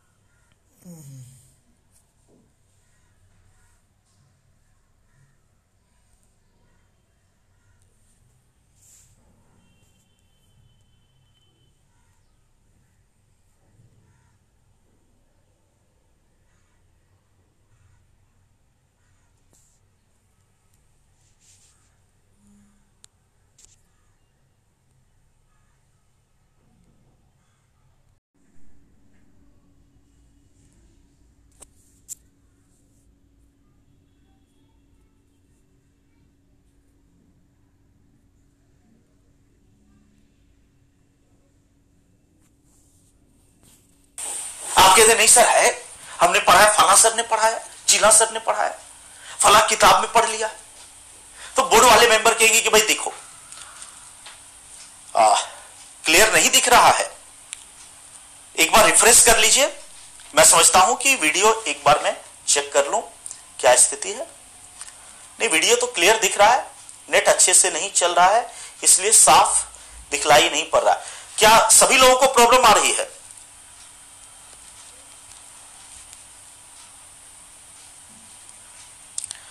सब बढ़िया है। चलिए ठीक है। ऑल इज़ वेल तो जिन लोगों को नहीं दिख रहा, एक बार रिफ्रेश कर लीजिए, कई बार होता है। सब सही है ऑल इज़ क्लियर तो इसका मतलब हमारा नेट ठीक है, क्योंकि अगर हमारा नेट गड़बड़ होता तो सबको गड़बड़ होता। हाँ इसीलिए आपको दिख रहा है जिसके पास नेटवर्क प्रॉब्लम है, उसी को होती है। अदरवाइज़ यहाँ देखिए कि बिल्कुल सही है। तो ठीक है ऑल इज़ क्लियर बहुत सारे लोगों का कमेंट मैंने देख लिया। तो जिनको थोड़ी सी दिक्कत हो रही है, वो एक बार चेक कर लेंगे अपना नेट हाँ तो यहाँ देखिए कि भारत के संविधान और इसमें वर्ड क्या है? एक सौ इक्यासी होगा, पाँच का दो तिहाई नहीं हितेंद्र। आप बार बार ये चीज़ लिख रहे हैं, आपने लिखा कि आपका गणित कमज़ोर है। पाँच का दो तिहाई तीन होगा, एक तिहाई होगा एक सौ इक्यासी। आप फिर से गणित कर लीजिए, कैलकुलेटर पे कर लीजिए। पाँच का दो तिहाई एक नहीं होगा। 543 का एक तिहाई एक होगा। आपने एक तिहाई कर लिया, उसके दो से गुना नहीं किया। 543 का दो तिहाई होगा, तीन उसको एक बार कर लीजिए। हाँ, देखिए, सबने एक को दो से डबल कीजिए। मल्टीप्लाइड बाय टू कीजिए। नहीं भरोसा हो रहा है तो मोबाइल में कैलकुलेटर है। कैलकुलेटर पर डालिए पाँच और उसको कीजिए गुना दो। और फिर उसको डिवाइड कीजिए तीन। तो होगा तीन सौ बासठ। ठीक है तो गणित मतलब मेरा खराब है, लेकिन बहुत सारे लोगों ने किया है। भारत का संविधान उद्देशिका। प्रस्तावना हम लोग पढ़ते हैं। प्रस्तावना हम लोग पढ़ते हैं, लेकिन हमारे संविधान में कौन सा वर्ड पाया जाता है? उद्देशिका। पहली चीज़ ध्यान रखना है कि उद्देशिका, इसका मतलब यह चीज़ जानना चाहिए कि प्रस्तावना और उद्देशिका में कोई अंतर है या एक ही है। इसी तरह जब हम देखेंगे कि हम भारत के लोग, भारत को संपूर्ण प्रभुत्व, संपन्न समाजवादी पंथ निरपेक्ष एक वर्ड है। हम लोग कौन सा वर्ड समझते हैं? धर्म निरपेक्ष। तो ऐसे बड़े बड़े मुद्दों को भी हमें समझना है। और प्रस्तावना की एक एक चीज़ को हमें समझना है।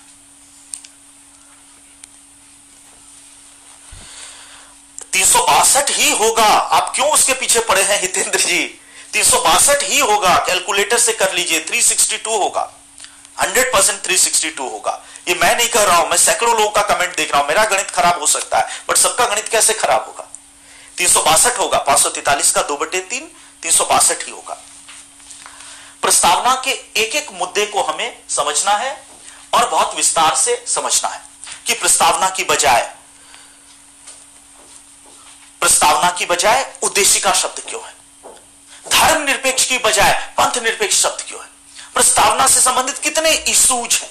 तमाम इशूज कर हमें दिखाना है। सोशलिज्म क्या है? सब चीज़ें बताएँगे। अभी प्रस्तावना शुरू किया है। इसके एक एक वर्ड को समझेंगे कि संपूर्ण प्रभुत्व संपन्न का अर्थ क्या है। बट ध्यान रखना है कि हमें क्लियर नहीं दिख रहा है। कमेंट्स में बार बार ध्यान मत दिया करिए। बिल्कुल हमें भी लगता है कि थोड़ा सा कमेंट को हमें कम करना पड़े, क्योंकि इससे रिदम टूट जाता है। अगर नेट वगैरह की प्रॉब्लम है। तो एक बार थोड़ा सा आप पहले रिफ्रेश कर लेंगे। ऐसे कल से मैं कोशिश करूँगा कि अपने मोबाइल में ही चला लूँगा। सबसे बढ़िया है, ताकि मुझे एकदम क्लियर दिखता रहेगा कि मेरे मोबाइल में हाँ। तो सेकुलरिज्म ऐसे मुद्दों को डिस्कस करेंगे बट हमने क्या बताया? ज़ीरो से शुरू करना। तो आपको प्रस्तावना के सब कुछ का ज्ञान हो जाए। लेकिन कोई आपसे यह पूछ बैठे कि संविधान में तो प्रस्तावना शब्द नहीं है। संविधान में उद्देशिका शब्द है। क्यों? प्रस्तावना और उद्देशिका में क्या अंतर है? या कोई यह पूछ बैठे कि प्रस्तावना किसे कहते हैं? आपने बताया कि प्रस्तावना में ये ये ये, ये है। बट प्रस्तावना किसे कहते हैं? वॉट इज़ प्रियम्बल तो एक लाइन में इसकी परिभाषा लिखते हैं कि प्रस्तावना क्या है। इसकी परिभाषा लिखें। प्रस्तावना प्रस्तावना संविधान के लिए प्रस्तावना संविधान के लिए एक भूमिका प्रस्तावना संविधान के लिए एक भूमिका या आमुख की तरह है। प्रस्तावना संविधान के लिए एक भूमिका या आमुख की तरह है, जिसमें प्रस्तावना संविधान के लिए एक भूमिका या आमुख की तरह है। भूमिका या आमुख की तरह है, जिसमें संविधान के आदर्शों। जिसमें संविधान के आदर्शों और उद्देश्यों, प्रस्तावना संविधान के लिए एक भूमिका या आदत की भांति है। एक भूमिका या आदत की भांति है, एक सेकेंड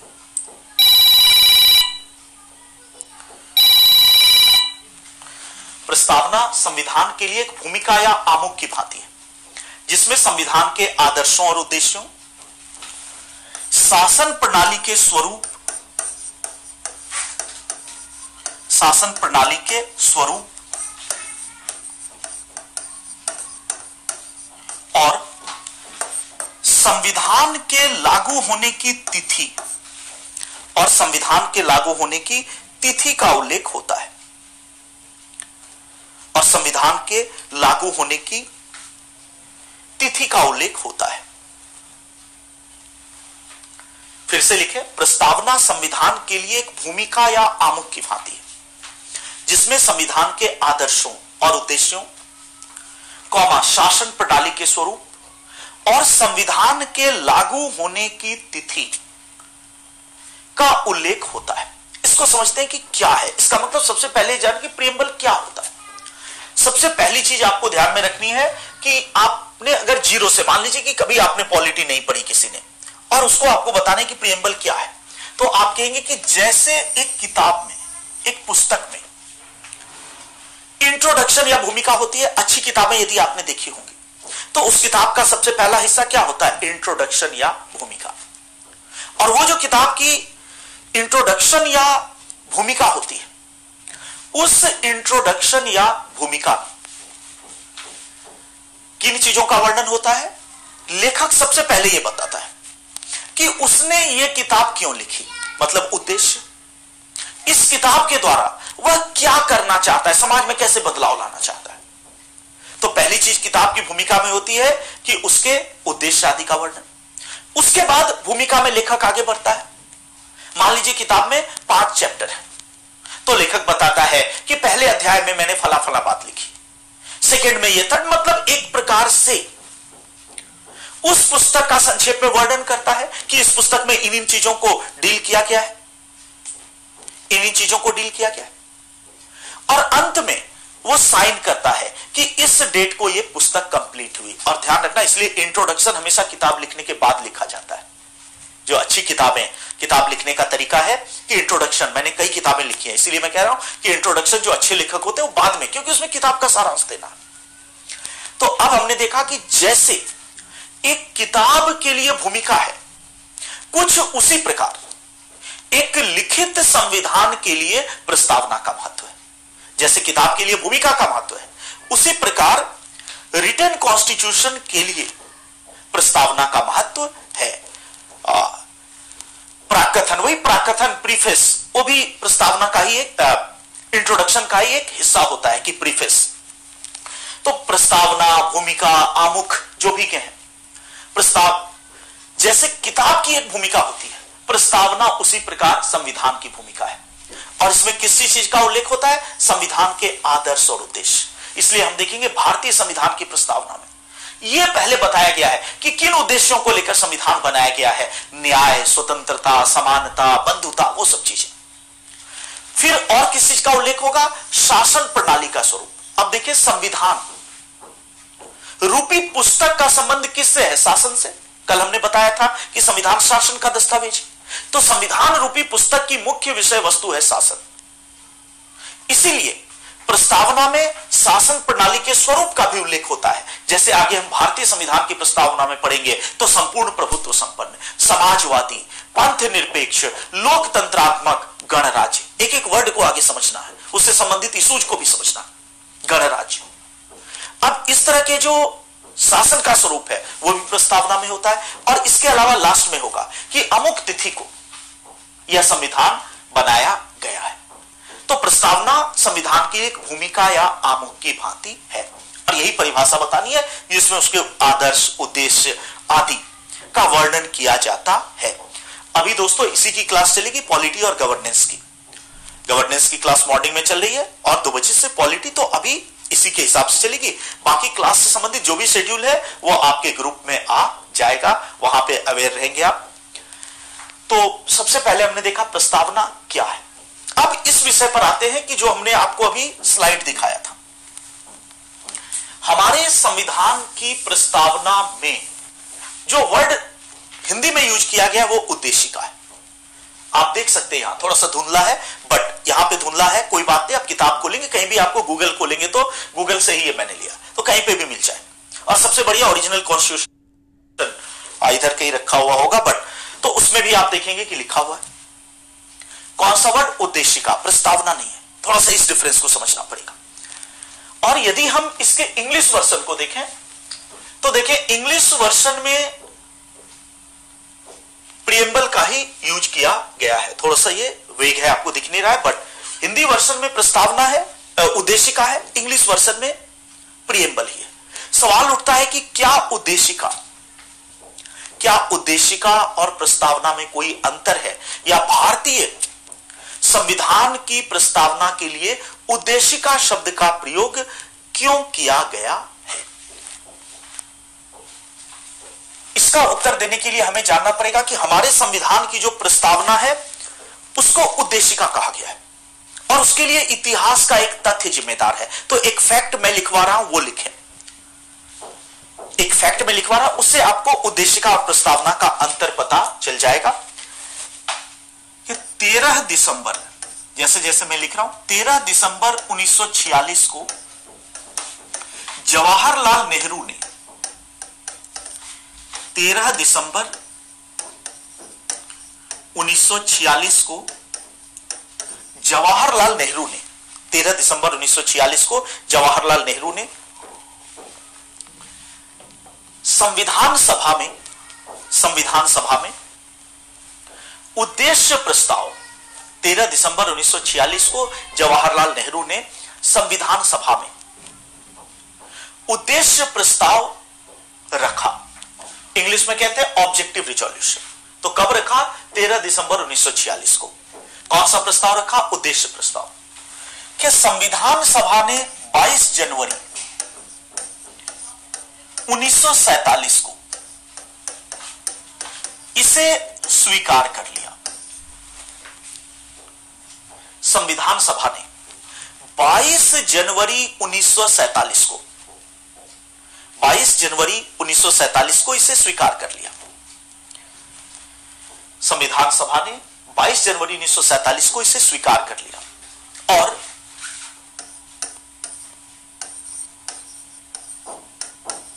इसे भारतीय संविधान और इसे भारतीय संविधान की प्रस्तावना की जगह दी गई।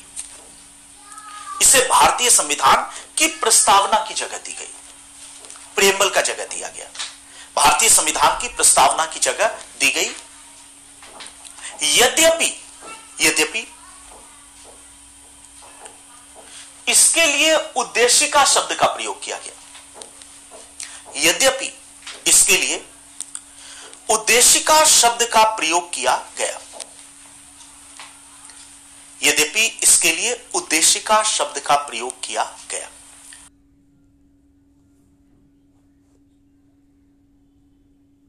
राष्ट्रपति ने बना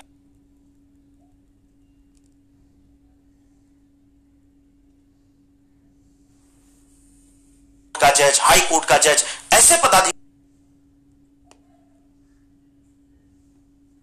नहीं चल रहा है।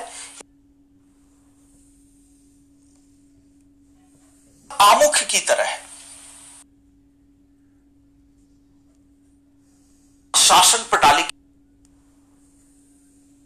की प्रस्तावना में जो वर्ष 1947 को इसे स्वीकार कर लिया। संविधान सभा ने 22 जनवरी 1947 को 22 जनवरी 1947 को इसे स्वीकार कर लिया। संविधान सभा ने 22 जनवरी 1947 को इसे स्वीकार कर लिया। और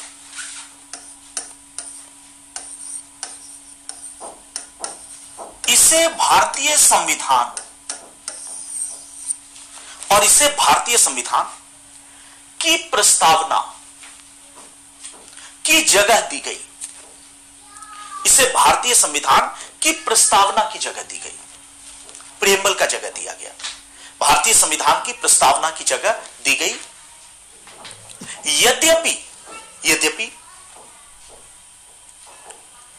इसके लिए उद्देशिका शब्द का प्रयोग किया गया। यद्यपि इसके लिए उद्देशिका शब्द का प्रयोग किया गया। यद्यपि इसके लिए उद्देशिका शब्द का प्रयोग किया गया। अब आइए समझते कि उद्देशिका और प्रस्तावना क्या अंतर कोई अंतर नहीं है। प्रस्तावना को हमारे यहाँ उद्देशिका कहा जाता है। अमेरिका में वो प्रियम्बल है। हमारे यहाँ भी इंग्लिश में प्रियम्बल है। लेकिन हिंदी में उसके लिए हमने एक अलग टर्म ले लिया। और वो अलग टर्म कौन सा लिया? उद्देशिका है, वह प्रस्तावना है। उद्देशिका टर्म क्यों लिया? उसका कारण इसके निर्माण में नहीं था निर्माण में इस रूप में नहीं थे कि जब 13 दिसंबर 1946 को और आपको पता है कि 9 दिसंबर 1946 को संविधान सभा की पहली बैठक हुई। 11 दिसंबर को दूसरी बैठक हुई तो पहली और दूसरी बैठक में केवल पदाधिकारी आदि का चुनाव हुआ। 13 दिसंबर से वास्तविक कार्य शुरू हुआ। तो 13 दिसंबर 1946 से जब एक्चुअल काम शुरू हुआ तो जवाहरलाल नेहरू, जो उस संविधान सभा के एक प्रमुख सदस्य थे, नेहरू ने एक प्रस्ताव रखा। उन्होंने कहा कि हम एक संविधान बनाने के लिए एकत्रित हुए हमें सबसे पहले यह तय कर लेना चाहिए कि हम जो संविधान बनाना चाहते हैं, वो किन आदर्शों को लेकर चलेगा, किन उद्देश्यों को लेकर चलेगा, किस प्रकार की शासन प्रणाली की रचना करेगा, कैसा संविधान तुम बनाना चाहते हो, पहले उसका एक रूपरेखा तय कर लो और तब उसी के डायरेक्शन में चलेंगे। उद्देश्य तय कर लो। और नेहरू ने अपनी ओर से एक प्रस्ताव रखा कि मेरे अनुसार संविधान का उद्देश्य यह होना चाहिए। और चूँकि उद्देश्यों की घोषणा करता था, इसलिए नेहरू के उस प्रस्ताव को क्या नाम दिया गया? उद्देश्य प्रस्ताव ऑब्जेक्टिव रिजोल्यूशन संविधान सभा में उस पर चर्चा हुई। थोड़े बहुत संशोधनों के साथ, थोड़े बहुत संशोधनों के साथ 22 जनवरी 1947 को संविधान सभा ने स्वीकार कर लिया। किसको? उद्देश्य प्रस्ताव को। तो जब स्वीकार कर लिया तो सवाल उठा कि इसको कहाँ पे रखा जाए? तो कहा गया कि जिस प्रकार की बातें इसमें हैं, वो एक प्रस्तावना में होती है। तो उद्देश्य प्रस्ताव ही भारतीय संविधान की प्रस्तावना बन गया। लेकिन नेहरू को सम्मान देने के लिए और उनके प्रस्ताव के नाम पर शब्द कौन सा प्रयोग में लाया गया? उद्देशिका। शब्द प्रस्तावना का प्रयोग में लाया नहीं गया। तो ध्यान रखना है कि यदि कोई पूछे प्रस्तावना उद्देश्य का हमें कहना कोई ऐसा अंतर नहीं है, बस एक ही चीज़ है। ये उद्देश्य प्रस्ताव से निकला है, इसलिए इसको उद्देशिका कहते हैं। अब देखें, यहाँ से दो तीन प्रश्न बनते हैं एग्ज़ाम में। ये सब प्रश्न आए हुए सबसे पहला प्रश्न यदि एग्ज़ाम में आए, कि भारतीय संविधान की प्रस्तावना निम्नलिखित में से किस व्यक्ति की देन है? Jawaharlal Nehru doctor B R Ambedkar Rajendra Prasad Vallabh Bhai Patel, X, Y, Z. किस व्यक्ति की देन है? यदि किसी व्यक्ति का नाम लिखना है एग्ज़ाम में तो आप किस व्यक्ति का नाम लिखेंगे? जवाहरलाल नेहरू। वहाँ पर बी आर अंबेडकर को आप टिक नहीं करेंगे। यद्यपि अंबेडकर प्रारूप समिति के अध्यक्ष थे, बट यदि प्रियम्बल पे पर्टिकुलर क्वेश्चन आता है, ध्यान रखना तो आपको क्या टिक करना है कि जवाहरलाल नेहरू प्रस्तावना के जनक जो भी ऐसा वर्ड है कि यदि इंडिविजुअल को पॉइंट करना है तो प्रस्ताव, नेहरू।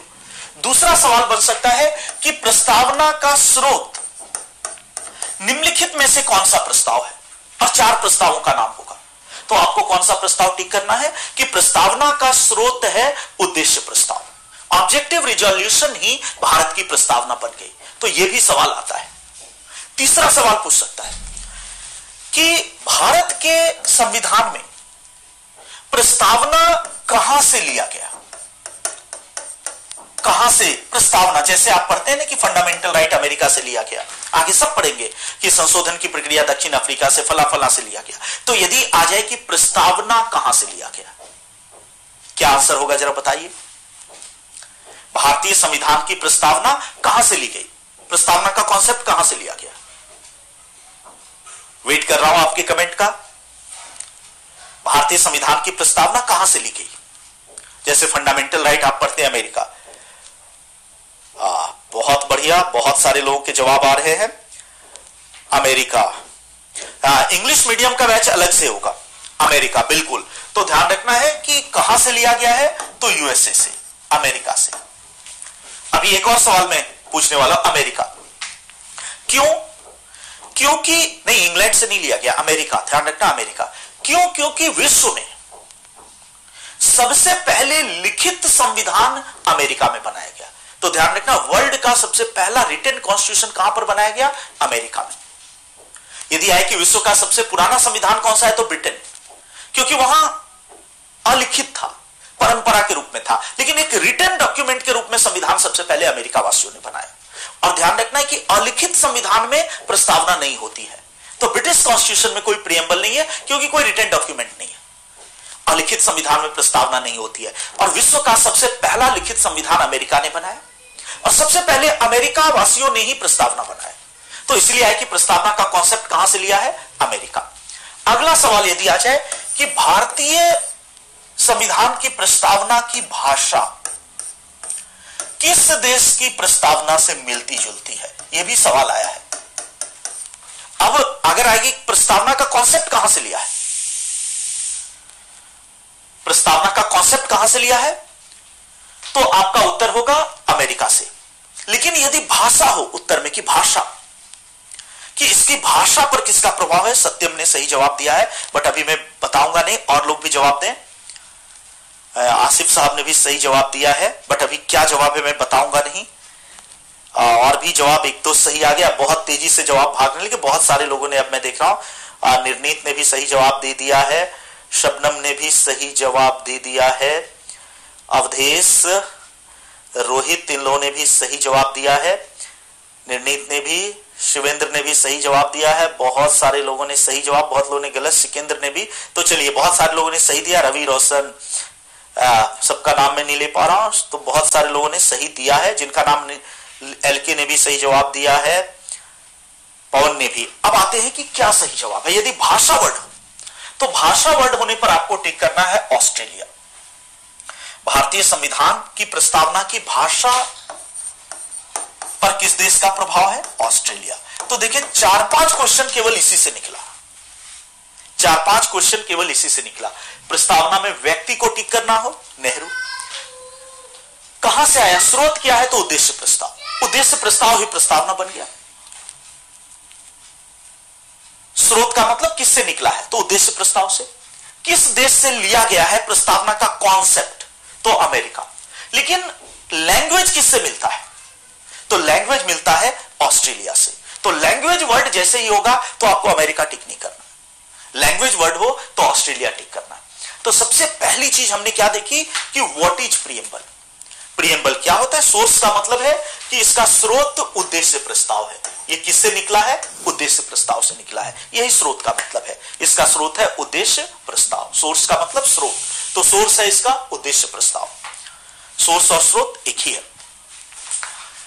अब यहाँ पर सबसे बेसिक चीज़ हमने जाना कि व्हाट इज़ अप्रियम्बल प्रस्तावना क्या होती? अब प्रस्तावना के एक एक वर्ड को समझना एक एक वर्ड को। और उससे संबंधित यदि कोई पॉलिटी जो हमने बताया कि कोई डिबेट है, कोई मुद्दा है, उसको भी समझना है। उस पर अपनी राय भी व्यक्त करनी है। आंसर राइटिंग मतलब उस डायरेक्शन में चल रहा है। उसके लिए ज़रूरी है कि हमें एक बार प्रस्तावना को पढ़ लेना चाहिए। तो मैं एक बार आपके लिए इस प्रस्तावना को पढ़ रहा हूँ, ध्यान से सुनिए। तभी आप जानेंगे कि इसमें क्या क्या वर्ड है। भारत का संविधान उद्देश्य का। इसकी शुरुआत होती है, देखिए, हम भारत के लोग। किस चीज़ से इसकी शुरुआत होती है, हम भारत के लोग we the people of India Bharat को एक संपूर्ण प्रभुत्व संपन्न, समाजवादी, पंथ निरपेक्ष, लोकतंत्रात्मक गणराज्य बनाने के लिए, तथा उसके समस्त नागरिकों को सामाजिक, आर्थिक और राजनीतिक न्याय, विचार, अभिव्यक्ति, विश्वास, धर्म और उपासना की स्वतंत्रता, प्रतिष्ठा और अवसर की समता इंग्लिश वर्ड है इक्वेलिटी तो समता को समानता के रूप में लेना इक्वेलिटी समानता, प्राप्त कराने के लिए, तथा उन सब में व्यक्ति की गरिमा और राष्ट्र की एकता और अखंडता, एकता और अखंडता, सुनिश्चित करने वाली बंधुता बढ़ाने के लिए दृढ़ संकल्प होकर अपनी इस संविधान सभा में आज, तारीख 26 नवंबर उन्नीस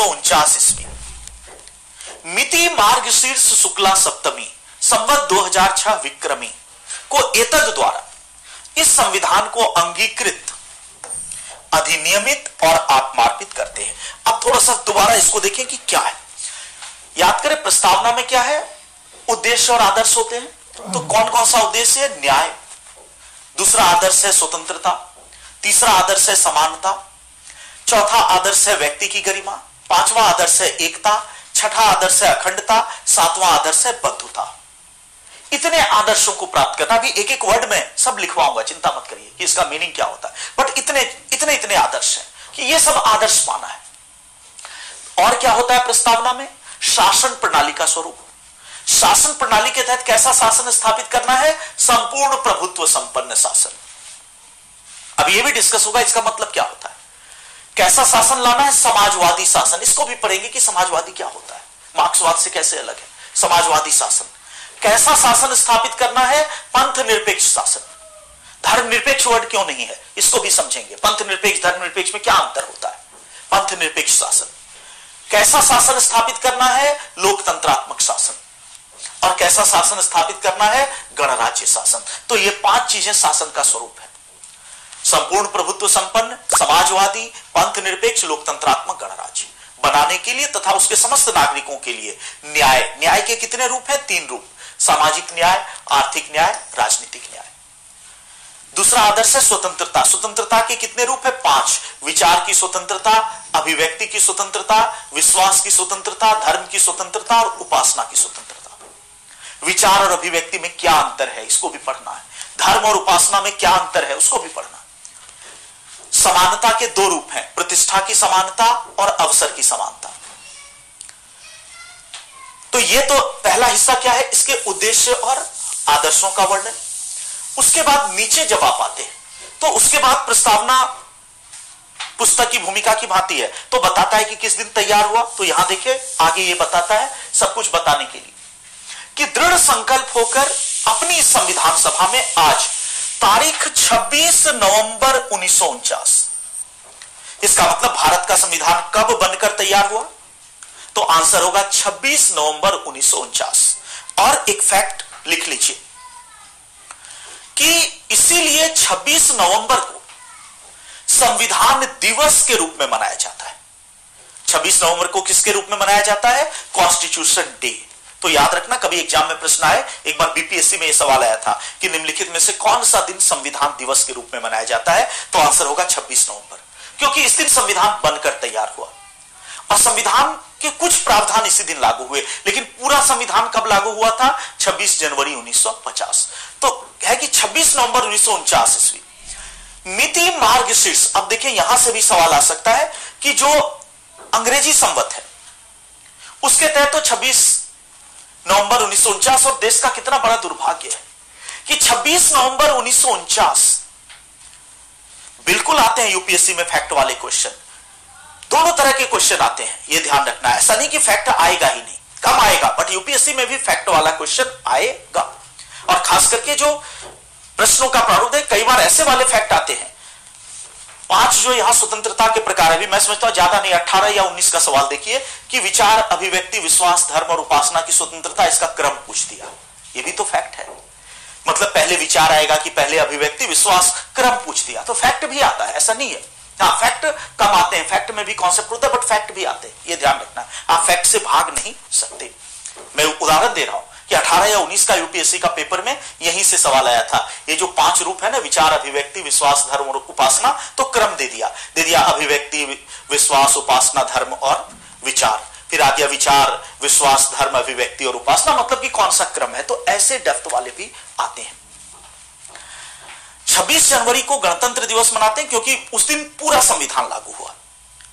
कुछ प्रावधान 26 नवंबर को ही। आप देखें कि हाँ, मैं कह रहा था कि भारत का कितना बड़ा विरोधाभास है। इस रूप में विरोधाभास है कि 26 नवंबर उन्नीस सौ उनचास की तिथि को देश का बच्चा बच्चा जानता है। पूछेंगे, किस तिथि को संविधान बनकर तैयार हुआ? एकदम तुरंत कह देगा 26 नवंबर उन्नीस सौ उनचास। और जब आप पूछ देंगे कि हमारे संबत के तहत, इंडियन संबत के तहत, हमारा सच संबत है बट विक्रम, हमारे कॉन्स्टिट्यूशन में विक्रम संबत है, कि विक्रम संबत के अनुसार वो क्या था? 99 परसेंट लोगों को पता नहीं। क्या शिक्षा प्रणाली हम लेकर आए कि जो संविधान सभा ने लिखा है? ये मैं नहीं लिख रहा हूँ संविधान सभा ने जो लिखा है।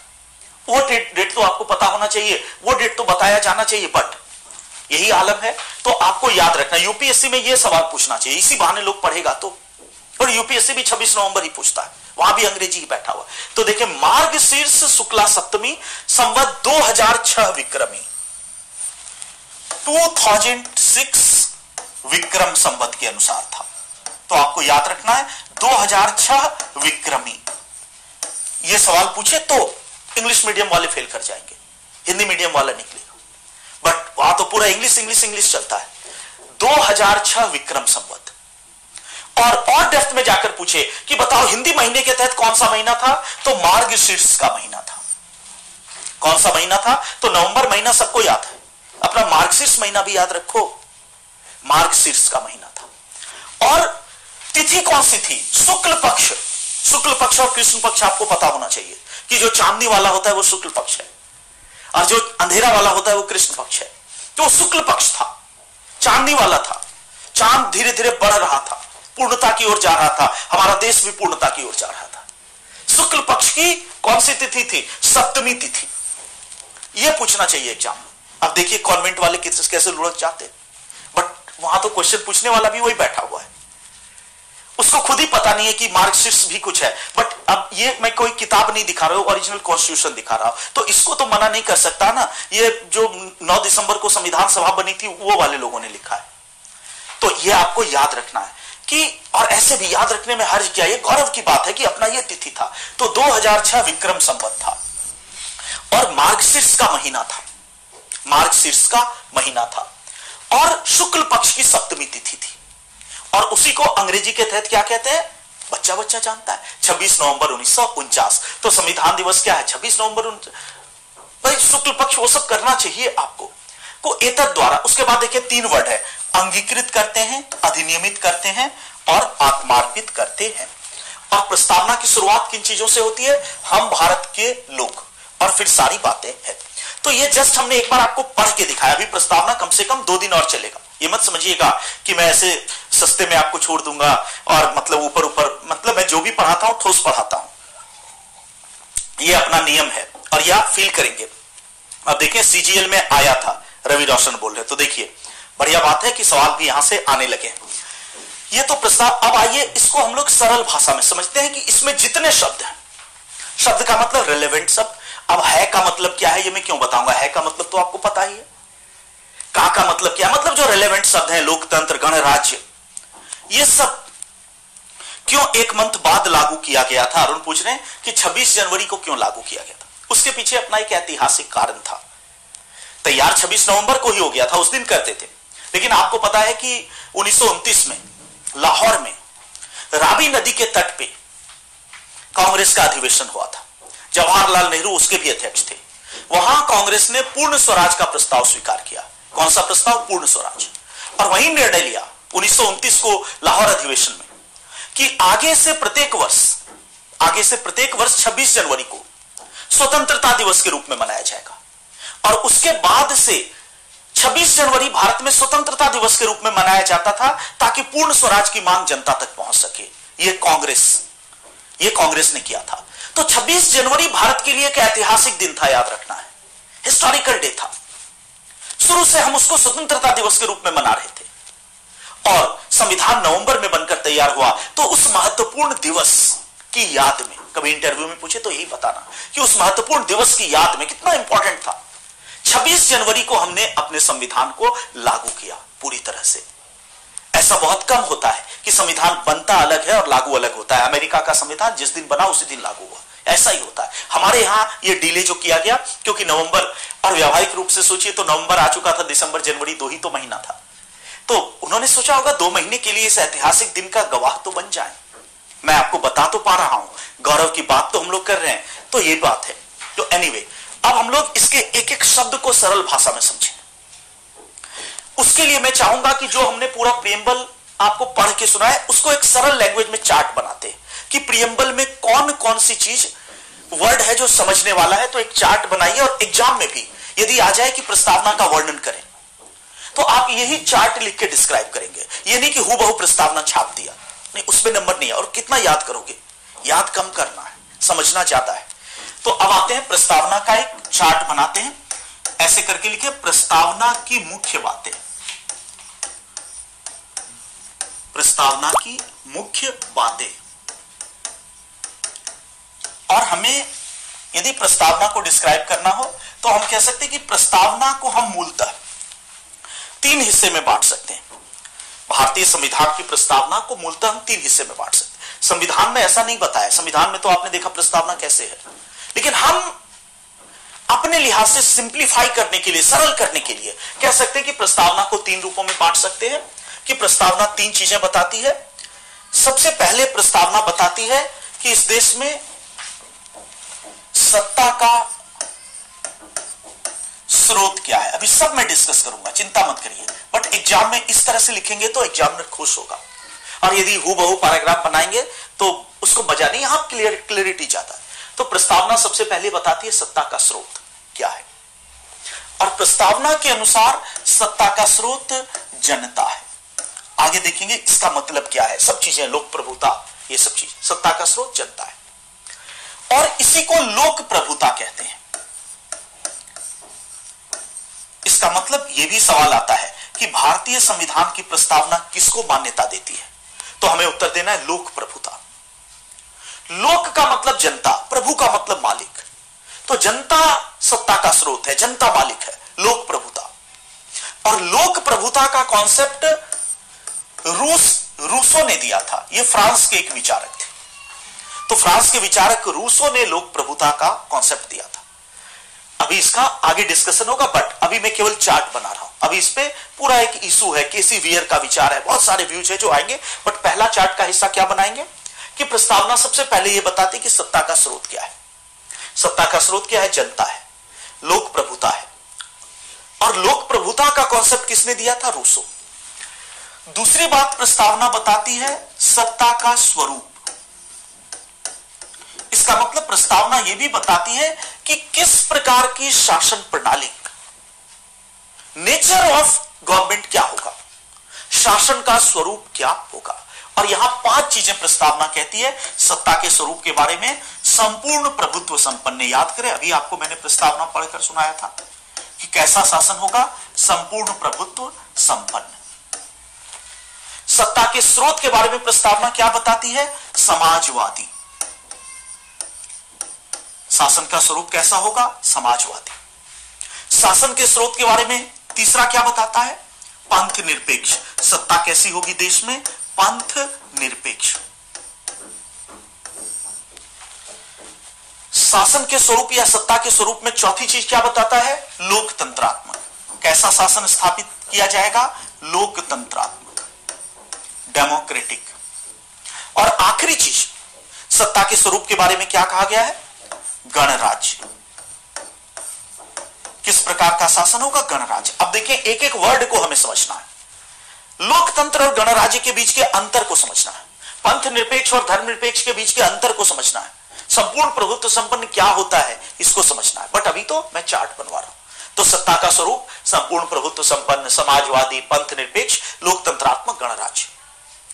ये इंपॉर्टेंट वर्ड्स हैं जो समझने हैं। और आखिरी चीज़ जो प्रस्तावना बताती है, वो है इस देश में सत्ता या शासन का उद्देश्य क्या है? इसका मतलब यदि मोदी जी को कभी कंफ्यूजन हो जाए, कि मैं किस लिए प्राइम मिनिस्टर बनाऊँ? क्या किसानों पे डंडे चलाने के लिए? किस लिए प्राइम मिनिस्टर बनाऊँ? यदि उनको कंफ्यूजन हो जाए, मोटा भाई जो गंजे अमित शाह साहब हैं, उनको कंफ्यूजन हो जाए, कि मैं किस लिए तो ये पढ़ लीजिए। सत्ता का उद्देश्य बताता है। सत्ता का पहला उद्देश्य याद करें क्या था? न्याय। अभी प्रस्तावना आपको मैंने पढ़ा था, न्याय के तीन रूप थे, सामाजिक, आर्थिक और राजनीतिक। तो पहला उद्देश्य क्या? न्याय। तो देश में न्याय स्थापित करना यह उद्देश्य सत्ता का दूसरा उद्देश्य क्या है? स्वतंत्रता। और याद करें, बहुत विस्तार पूर्वक इसके पाँच रूप बताए गए। विचार, अभिव्यक्ति, विश्वास, धर्म और उपासना। सत्ता का तीसरा उद्देश्य है समानता। इसके दो रूप है, सब चीज़ें आगे लिखवाऊँगा। कि प्रतिष्ठा की समानता का मतलब क्या है? अवसर की समानता का मतलब क्या है? विचार और अभिव्यक्ति में क्या अंतर है? दोनों तो एक ही लगता है। धर्म और उपासना में क्या अंतर है? अभी सब डिस्कस होगा। बट अभी क्या है? आपको एक कैप्सूल फॉर्म में दे रहा हूँ। न्याय। दूसरा उद्देश्य क्या है? स्वतंत्रता। तीसरा उद्देश्य है समानता।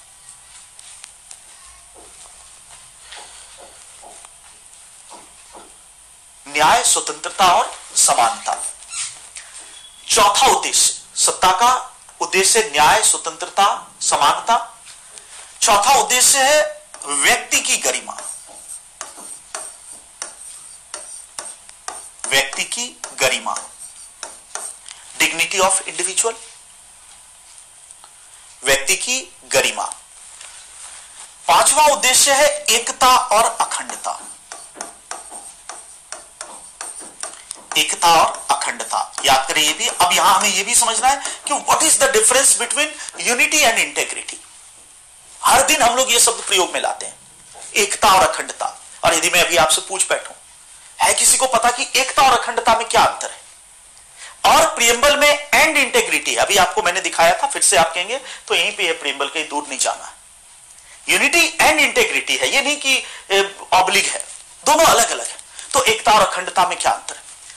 न्याय, स्वतंत्रता, समानता, व्यक्ति की गरिमा, एकता और अखंडता और आखिरी उद्देश्य है बंधुता। फ्रेटर्निटी इस तरह से यदि हम प्रस्तावना को ठीक से समझें तो इतने चीज़ें प्रस्तावना में समझना चाहिए। और इतना एक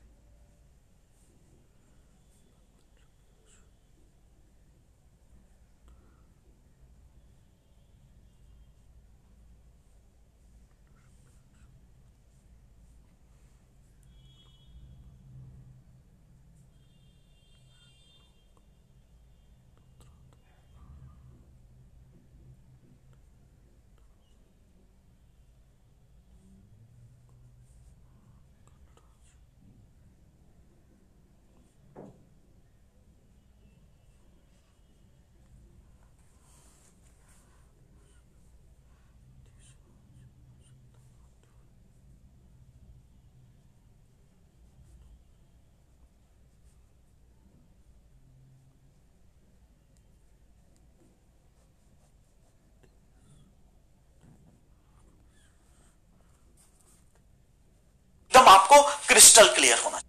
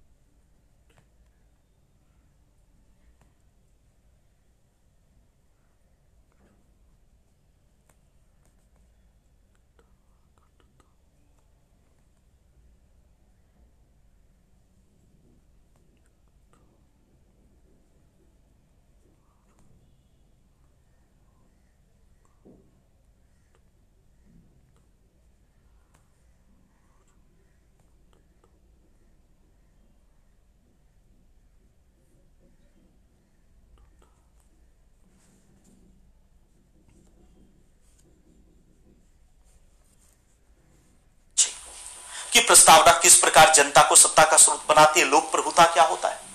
उसके अलावा संपूर्ण प्रभुत्व संपन्न किसे कहते हैं? क्या उससे संबंधित कोई मुद्दा चल रहा है? याद करें कॉन्स्टिट्यूशन एंड पॉलिटी समाजवादी किसको कहते हैं? पंथ निरपेक्ष क्या है? धर्मनिरपेक्ष से कैसे अलग है? लोकतंत्र क्या होता है? गणराज्य क्या होता है? लोकतंत्र और गणराज्य में अंतर क्या है? सत्ता का उद्देश्य न्याय, स्वतंत्रता, समानता, व्यक्ति की मतलब इतनी चीज़ें। इतनी चीज़ें प्रस्तावना के तहत ऐसी है जो हमें पढ़नी चाहिए। तो मैं समझता हूँ कि यहाँ पर एकता आदमियों में होती है, अखंडता देश की होती है। आयुष गुड काफ़ी हद तक सही है बट फिर भी थोड़ा सा इसमें रह गया है। कमी कल दिखाऊँगा बट फिर भी आपने बढ़िया प्रयास किया। ऑप्शनल के लिए क्या होगा सर? अलग से क्लास लेना पड़ेगा या क्लास गुड तरीके से समझ आ गया? चलिए क्लास धर्मेंद्र आपको अच्छे से समझ में आया बट ये ध्यान रखना है जो ऑप्शनल पॉलिटिकल साइंस है। उसका ये केवल एक हिस्सा है। ध्यान रखना है, पॉलिटी में जो कॉन्स्टिट्यूशन का पोर्शन है, वो जीएस में ऑप्शनल जब आप पॉलिटिकल साइंस पढ़ते हैं तो उसमें आता है पॉलिटिकल थियरी राजनीतिक सिद्धांत, वो यहाँ पे नहीं है। उसमें आता है पॉलिटिकल थॉट राजनीतिक चिंतन, वो यहाँ नहीं है। उसमें आता है इंटरनेशनल रिलेशंस वो यहाँ नहीं है। उसमें आता है फॉरेन पॉलिसी ऑफ़ इंडिया तो वो थोड़ा सा व्यापक होगा। इससे ऑप्शनल कवर नहीं होगा। यह ज़रूर है कि ऑप्शनल बहुत ही शानदार है। कहा थे आप लोग? बस आपके बीच आ गए हैं। आपका नाम, मेरा नाम डॉक्टर मंजेश कुमार है। मज़ा आ गया, बहुत बढ़िया। चलिए, ऐसे ही आना चाहिए।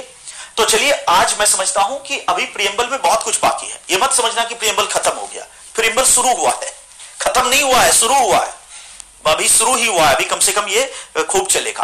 बट टाइम इतना ज़्यादा हो गया है कि अब हमें रुक जाना है। अच्छा हाँ किताब की बात।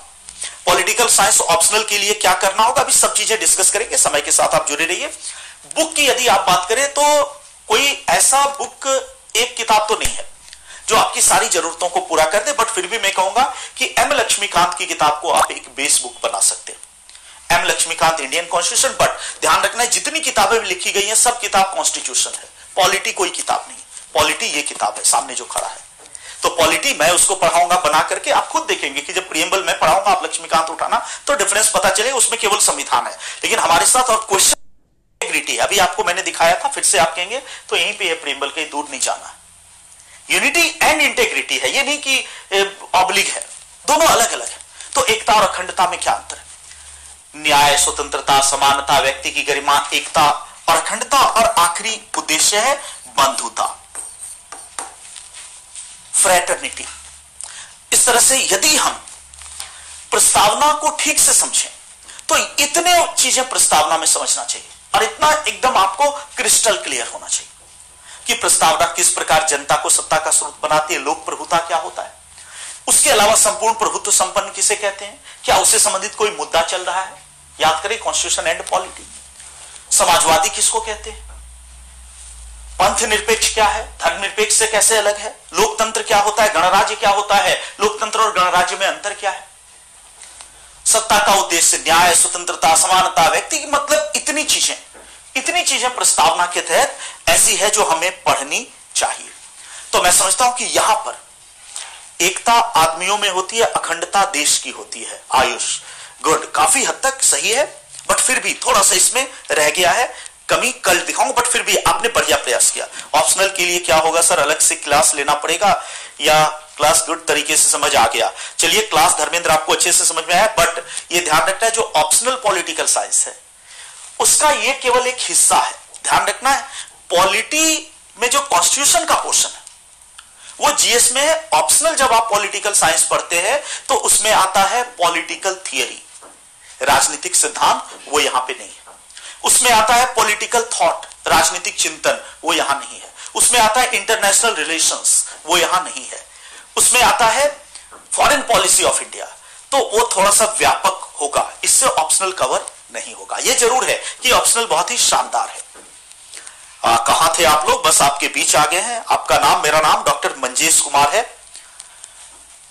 मज़ा आ गया, बहुत बढ़िया। चलिए, ऐसे ही आना चाहिए।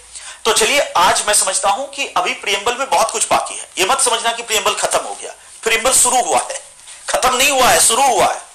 अभी शुरू ही हुआ है। अभी कम से कम ये खूब चलेगा। बट टाइम इतना ज़्यादा हो गया है कि अब हमें रुक जाना है। अच्छा हाँ किताब की बात। पॉलिटिकल साइंस ऑप्शनल के लिए क्या करना होगा? अभी सब चीज़ें डिस्कस करेंगे। समय के साथ आप जुड़े रहिए। बुक की यदि आप बात करें तो कोई ऐसा बुक एक किताब तो नहीं है। जो आपकी सारी जरूरतों को पूरा कर दे बट फिर भी मैं कहूँगा कि एम लक्ष्मीकांत की किताब को आप एक बेस बुक बना सकते हैं। M Laxmikanth Indian constitution but ध्यान रखना है, जितनी किताबें लिखी गई हैं, सब किताब कॉन्स्टिट्यूशन है। पॉलिटी कोई किताब नहीं है। पॉलिटी ये किताब है, सामने जो खड़ा है। तो पॉलिटी मैं उसको पढ़ाऊँगा, बना करके आप खुद देखेंगे कि जब प्रियम्बल में पढ़ाऊँगा, आप लक्ष्मीकांत उठाना तो डिफरेंस पता चले, उसमें केवल संविधान है। लेकिन हमारे साथ और क्वेश्चन जब यूपीएससी का देखना तो उसमें कॉन्स्टिट्यूशन को हमेशा करेंट से जोड़कर करंट से जोड़कर ही पूछा जाता है पॉलिटी बनाकर पूछा जाता है। तो इसीलिए मैं कहता हूँ बेस के लिए हम लक्ष्मीकांत यूज़ करना। सबसे अच्छी किताब वही है। और बाकी उसका जो पॉलिटी का हिस्सा है वो कहाँ से कवर होगा? क्लास नोट से। और वही हिस्सा सबसे ज़्यादा इंपॉर्टेंट होगा। तो बहुत अच्छा लगा अंजलि लिखे फ़र्स्ट टाइम इतना समझे। वेस्टर्न पॉलिटिकल थॉट बिल्कुल इंडियन पॉलिटिकल तो आज यहीं पर दोस्तों एंड करते हैं। आ, कल सैटरडे है कल भी क्लास होगी। तो कल मैं मिलता हूँ आपसे। फिर उसी टाइम पे ठीक दो बजे तब तक स्वस्थ रहिए, सुरक्षित रहिए और सबसे इंपॉर्टेंट चीज़ में क्या कहता हूँ, खुश रहिए। जीवन में खुश रहोगे तो यूपीएससी क्लियर होगा। हाँ ये नहीं कि इतना ज़्यादा खुश हो जाओ कि सब छोड़ करके कि ये हो जाए मतलब खुश रहिए पॉजिटिव तरीके से खुश रहिए और बढ़िया से करिए। ये बात सही कि लक्ष्मीकांत एक बेस बुक होगी। बाकी यदि आप होलिस्टिक चाहते हैं, आप क्लास नोट्स भी रिलाई करें और आपको पता चल जाएगा। तीन चार दिन क्लास करिए, पता चल जाएगा कि क्लास नोट्स पढ़ने के बाद शायद कुछ और पढ़ने की ज़रूरत ना पड़े। ये आप खुद फील कर लेंगे जब आप क्वेश्चन सॉल्व करेंगे। तो चलिए, कल मिलते हैं दो बजे और आज की क्लास में यहीं पे द एंड कर देता हूँ।